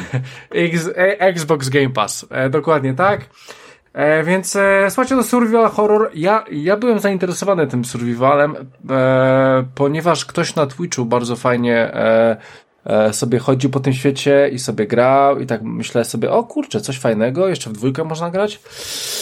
No a w końcu wyszło, więc e, e, w moim abonamencie, więc wypadałoby to odpalić i słuchajcie, oczywiście na dwie konsole standardowo grałem z moją żoną. Więc e, słuchajcie, no jak to w tych e, survival, survivalach akurat to jest tak sztamponowe, że to szok i e, początek gry, lecimy samolotem, samolot się rozbija, e, my trafiamy do wody, e, dokładnie budzimy się w pontonie, To na, nawet w Bioshocku była taka sztampa. no widzisz, e, więc budzimy się w tym pontonie z, z osobą, którą gramy, ewentualnie e, samemu. No i dopływamy tym pontonem do wyspy. No i co? No i naszym zadaniem jest przeżyć. Tak, survival przeżyć. Mamy przeżyć po prostu z dnia na dzień mamy przeżyć. I jak grałem swego czasu w, w Green Hell e, polskiego studia, w którym było, które, które było symulacją, można, można powiedzieć, że to było symulacja i tam tam po prostu ciężko było przeżyć z dnia na dzień. Tak, tutaj jest zdecydowanie łatwiej. Ale gra wymusza pewne mechaniki, które nie do końca mi siadły. Ale to, to dobrze czy źle, że jest łatwiej? E, Dobrze, dobrze, bo wydaje mi się, że Green Hell w wielu aspektach było e, przekombinowane. Znaczy, no fajnie, no okej, no mamy symulację, tak? Tylko, że żeby być... E, wydaje mi się, że akurat w Green Hell... Czyli Green Hell to jest to polskie, tak? Tak, to jest to polskie Am Amazonia, wszystko chcecie zabić. Amazonka, e, no, e, lasy amazońskie, wszy wszystko chcecie zabić i to było na tyle uciążliwe, że co chwilę ginąłeś, tak? Więc e, nawet jako symulacja wydaje mi się, że przesadzili troszeczkę z tym, jak łatwo tam zginąć. Stranded Deep jest troszeczkę inną grą, ponieważ tutaj będą wyspy. Będą wyspy, będzie wiele wysp i mechanizm, który który tutaj jest, to zaraz wam ogólnie powiem. Więc e, pierwsza rzecz, no to co? No to coś tam budujemy, coś tam budujemy sobie e, jakiś młoteczek, jakiś kamień, łączymy z drewienkami, które znajdujemy, mamy jakiś młoteczek, mamy albo siekierkę, sie, siekierkiem rozwalamy drewno, budujemy sobie jakiś tam nie, lokum, A Krystian, jakieś łóżko i tak dalej, mi- standard, no. Ten, yy, czekaj, to właśnie w Stranded Deep był ten taki fajny, rozwijany ekwipunek na macie, czy to było w Green Hell właśnie? Na macie, to znaczy? No, że tam y, y, wszystko, co miałeś jakby w ekwipunku... To w tak jakby Foreście patrzy- było. A, okej, jeszcze The Forest było, Tak, racja. to w Dobra, dobra. było. Okej. Bo, tak, bo tam właśnie tak fajnie się jakby na takiej macie rozwijało ekwipunek i stamtąd się wszystko brało, nie? No, no spoko. Tu, tutaj, e, tutaj... Mnie, mnie najbardziej interesuje, czy w tej grze jest Tomek. Bo Tomek jest najlepszy w takich grach jako wsparcie i kompan. No właśnie w tej e, grze nie ma Tomka i powiem ci więcej, w tej grze Tomka nie będzie. E, bo to nie jest Nawet w taka... DLC? E, nie, nie, nie. Nawet, e, nawet jak wyjdzie, na, nawet w PlayStation nie będzie. E, ponieważ to, to, nie jest, to nie jest gra dla beki, nie? To jest gra, że musisz kombinować, musisz przetrwać, musisz się spieszyć i musisz po prostu zakurwiać. E, więc e, ogólnie e, mamy te swoje e, przyrządy, kraftujemy z różnymi rzeczami standard. E, więc tak, jeżeli chodzi o crafting, jest tam dosyć ciekawa mechanika, bo na przykład ostatnio grałem w Grounded, to tam, jeżeli znaj- znajdowaliście jakiś nowy element czegokolwiek, no nie wiem, skóra, czy tak jak tam było, nie wiem, e, e, hełm mrówki, czy cokolwiek, czy ździebko trawki, to pojawiało wam się w waszej encyklopedii nowe rzeczy, które możecie kraftować z tym elementem, który odkryliście. Natomiast w tej grze jest zupełnie inaczej. W tej grze używając na przykład młoteczka, e, bu budując coś tym młoteczkiem, e, odblokowujecie pewnie pewne drzewko kolejnych rzeczy, które można robić tym młoteczkiem. Więc e, to trochę działa trochę jak w Skyrimie i levelowanie. E, ta, tak samo tutaj. Będziecie więcej budować, będziecie mieli więcej budynków. Będziecie, nie wiem, e, tam ścinać, czy crafting, czy na przykład polować, to będziecie mieli nowe rzeczy, które pomogą wam polować, czyli jakieś klatki, jakieś takie tego typu rzeczy. Więc to troszeczkę działa jak w Skyrimie. Nie jest to złe. Jest to ciekawe, jest to inne. I póki co e, ogólnie podobało mi się. Podobało mi się e, crafting, który tam był i wszystko, co jest z tym związane. E, ale słuchajcie, e, przede wszystkim, e, jeżeli będziecie chcieli zagrać w tą grę, to pierwsze co robicie, to nie odpalacie tej gry, tylko wchodzicie na YouTube'a i przechodzicie przez tutorial jakikolwiek, ponieważ gra w ogóle wam nic nie tłumaczy. I wyobraźcie sobie, że gram sobie z żoną, jesteśmy sobie na tej wyspie i mamy problem z e, piciem.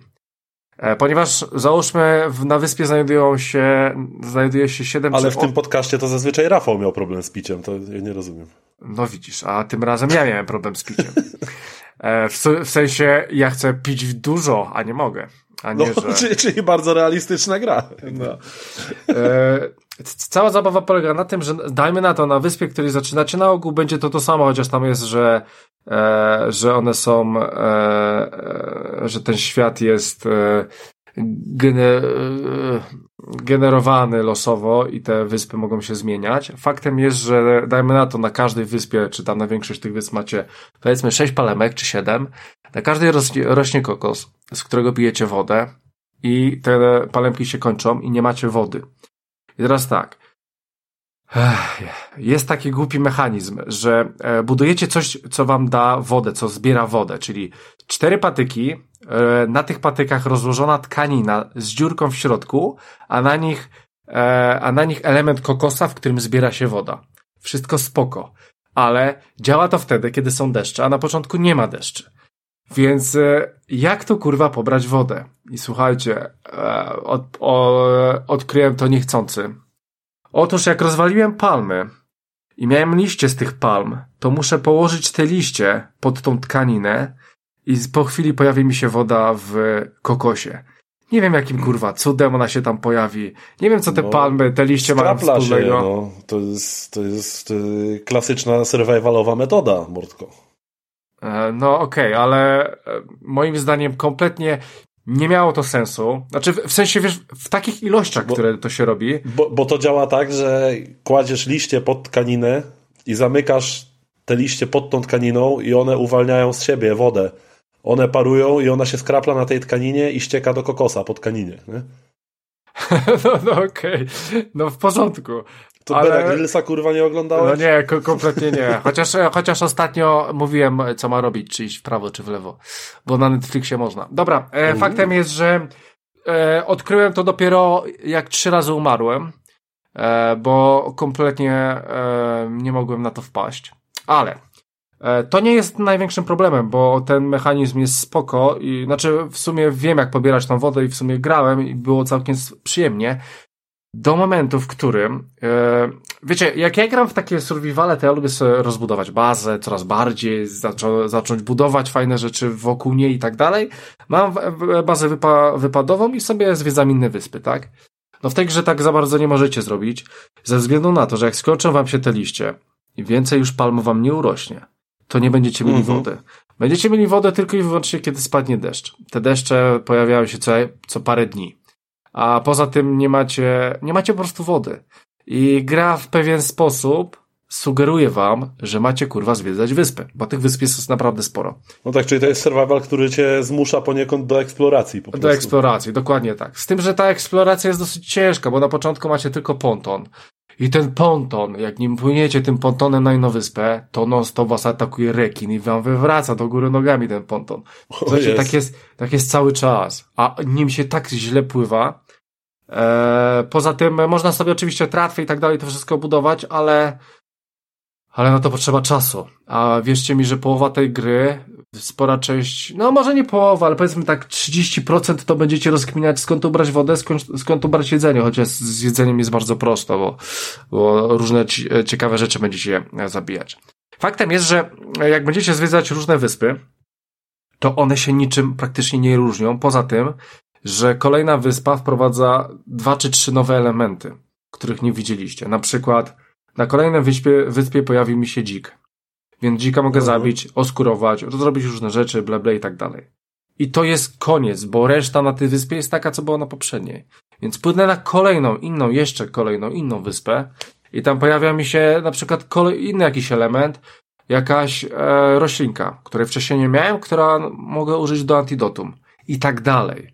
Więc y, bardzo wolny progres jest w tej grze, jak dla mnie, przez co no znudziła mi się ta gra. W pewnym momencie mi się znudziła. Zrobiłem w tam Mhm. 12 godzin z, z tego, co mi się wydaje.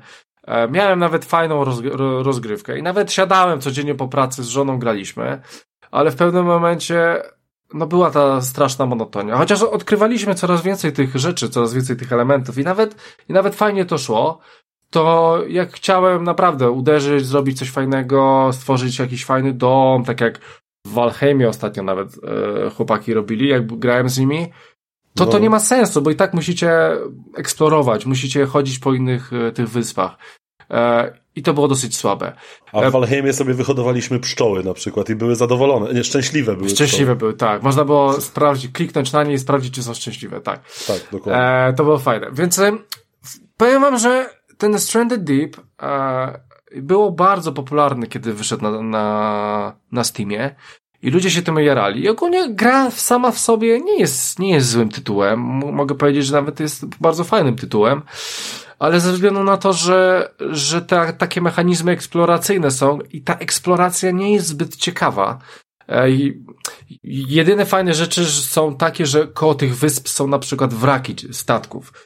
I płyniecie pod Mhm. wodą i coś tam e, szukacie, znajdujecie na przykład baterię, akumulator albo, albo latarkę, albo kompas, jakieś takie e, inne rzeczy zupełnie, które, które, które ciężko znaleźć na wyspie. I Czy- to Czyli trochę fajne. brakuje jakiegoś takiego pierdolnięcia, jeśli chodzi o różnorodność, o tę eksplorację właśnie, tak? No troszeczkę tak. Szczególnie, że tą grę można przejść w ogóle. E, więc Mhm. tą grę można skończyć. Domyślam się, że po prostu przeżyjecie i ktoś z was zobaczy z samolotu, czy, czy coś w ten deseń. No mi się nie udało, no bo, no bo niestety odbiłem się już od tego survivalu. E, ale, ale mówię, gdyby tu było może troszeczkę więcej elementów i to wszystko nie byłoby takiej kopiówka i dobra, e, jedziemy dalej i tak karmimy was tak po, pomalutku, pomalutku, pomalutku, no to nie, no, no to takich rzeczy nie, e, takich rzeczy po prostu nie lubię. Grandet, no oczywiście Grandet jest dużo większym tytułem, ale tu miałem og- ogromny świat i chodziłem sobie po nim i nie stanowiło to dla mnie problemu. Miałem dwie bazy i, i było super. A tutaj, no nie mogę mieć tej jednej bazy, bo jeżeli nawet wracam do tej bazy, to muszę wrócić przynajmniej z jakąś wodą i to nawet sporą ilością tej wody i przynajmniej z jakimś jedzeniem, żeby się z tym nie męczyć i, i po prostu muszę, muszę napierdalać te, te, wy, te wyspy, a, a samo pływanie jest naprawdę złe, szczególnie, że te rekiny na, nakurwiają. E, Powiem wam jeszcze jedną rzecz, że e, też warto jest sobie ten trailer, trailer. E, Warto jest sobie jakiś misję treningową, w sensie, w sensie samouczek w, z netu odpalić, ponieważ Tutorial jakiś. tak? budowanie, tak, budowanie niektórych elementów jest, jest straszne, w sensie, że ciężko się w tym połapać. Na przykład, że wy widzicie oponę, o, widzicie oponę na statku. No i potrzebujecie oponę, żeby coś wybudować. I żeby wy- wybudować tą oponę, musicie złączyć resztę opon w linami, żeby je móc przetransportować. Ale nie przetransportujecie je na zasadzie włożę je do ekwipunku, tylko musicie na nie kliknąć i tak jak klikniecie i pojawia wam się obszar zło, złączonych dwóch opon, powiedzmy, gdzie chcecie je położyć, to musicie teraz iść na wyspę i nacisnąć, że tam chcecie je położyć.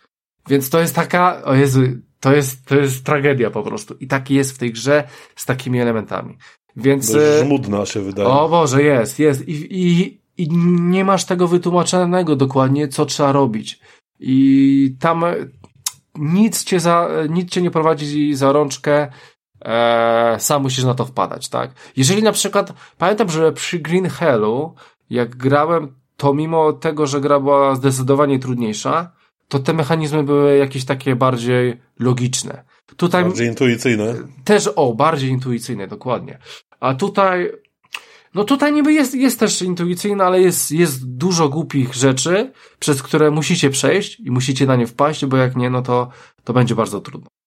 No, Mm. więc ogólnie polecam. Nawet powiem wam, że to jest chyba taki tytuł, który, takie mam wrażenie, że samemu grać będzie się w, nie, w niego lepiej niż w kooperacji, ponieważ ten, ten tryb kooperacji doszedł jakiś czas temu, a od początku przez powiedzmy 5 lat to był single player i, i być może ca, wszystkie te mechanizmy są raczej do, jed, do, do jednej osoby, która konsumuje te zasoby jako ona jedna jedyna. Więc może gdybym No, grał no samemu, może. To to wszystko by szło dużo wolniej, miałbym więcej tej wody na tej wyspie i to wszystko może inaczej by troszeczkę działało. W sensie zasoby by szły wolniej, a Dokładnie. szybciej prawdopodobnie. Tak, bo w dwójkę idą zdecydowanie szybciej. No, musimy w dwójkę pić, dwójkę iść i tak dalej. Więc może to też jest błędem, że grałem w, ko w koopie. Może e, single player No, tu jest zdecydowanie lepszy, szczególnie, że od uwaga. podstaw taki był. Słucham? Mówię, że celna uwaga, to może mieć Tak, tak, znaczenie. tak. E, Bo tak, bo zauważyłem właśnie, że ten tytuł jednak chyba był, jest stricte singleplayerowy pomimo mecha, mechanizmu koopa. Dobra, Mhm. więc myślę, że to jest tyle. Możecie sobie spróbować, jest e, na naszej e, ukochanej usłudze. E, No Czyli i na tyle. e, PlayStation Plus. Mm, Tak, czyli na PlayStation Plus. Pierwszy kwiecień był prawie dwa tygodnie temu, więc się obudź. A, E, a tego nie ma czasem na PS Plusie? A, a, a wiesz, chyba wpadło jakiś czas temu. Wydaje mi się, że wpadło właśnie, Tak, bo tak mi się wydaje, mi że się gdzieś wydaje. mi mignęło, jak odpalałem Playcast. To też wydaje mi się, że wpadło, ale jeżeli nie jesteście pewni, to na Xboxie na pewno jest. Jest na pewno. E, no dobra, więc Shredded Deep polecam, nie polecam. Po, polecam dla, samego, dla samotnego gracza. W kopie omijajcie. Tyle. No i dobra. Słuchajcie, e, zrobiło nam się tu już 2 godziny 15 minut tego naszego mięsistego, gorowo-survivalowo Hot Wheelsowego odcinka. E, było sporo treści, sporo dygresji, sporo skandali, jak już wspomniałem, ze strony Krystiana. Ale niestety wszystko co dobre kiedyś się kończy. Czasem szybko, czasem mniej szybko, ale na pewno się kończy. E, Więc będziemy przybijać do brzegu, tak już zamykając temat Stranded Deep. E, Słuchajcie, kochani To jest ta cudowna słuchacze, gra, która miała 6,5 y, jak wychodziła w te abonamenty, więc nie 6,5 spodziewałem w sensie No, no, na, me, na meta, tak, więc jakby nie spodziewałem się tutaj. No ale powiem ci, że ona była mocno ciśnięta, jeżeli chodzi o streaming. No, No bo to jest gatunek, który idzie pod streaming, ale No w, tym, wiesz, w tym ale momencie, w tym momencie jak y, wyszedł Las dwójka i potem co widziałem od Tomka i, i tego typu rzeczy, to kompletnie idę w las i, jednak, jedyna kwestia to tylko dostępności na konsolach, no to nie ukrywajmy, że, że, że Forest dwójka jest w tym momencie Stricte pecetowy, no. no, stricte pecetowe, ale to już, już widać tym, jak odbił się na sprzedaży, jakie zainteresowanie, że oni to przeniosą, wiesz, też na, na konsolę, nie? I Na tam- bank, no ja sobie nie coś- wyobrażam, żeby tego nie zrobili. Szczególnie z next genami podejrzewam, że to już będzie tylko next genowy tytuł. No, dokładnie. Dobra, dobra, no to... E, słuchajcie, zawijamy dosyć tego dobrego, dosyć tego pierdololo, które tak lubimy.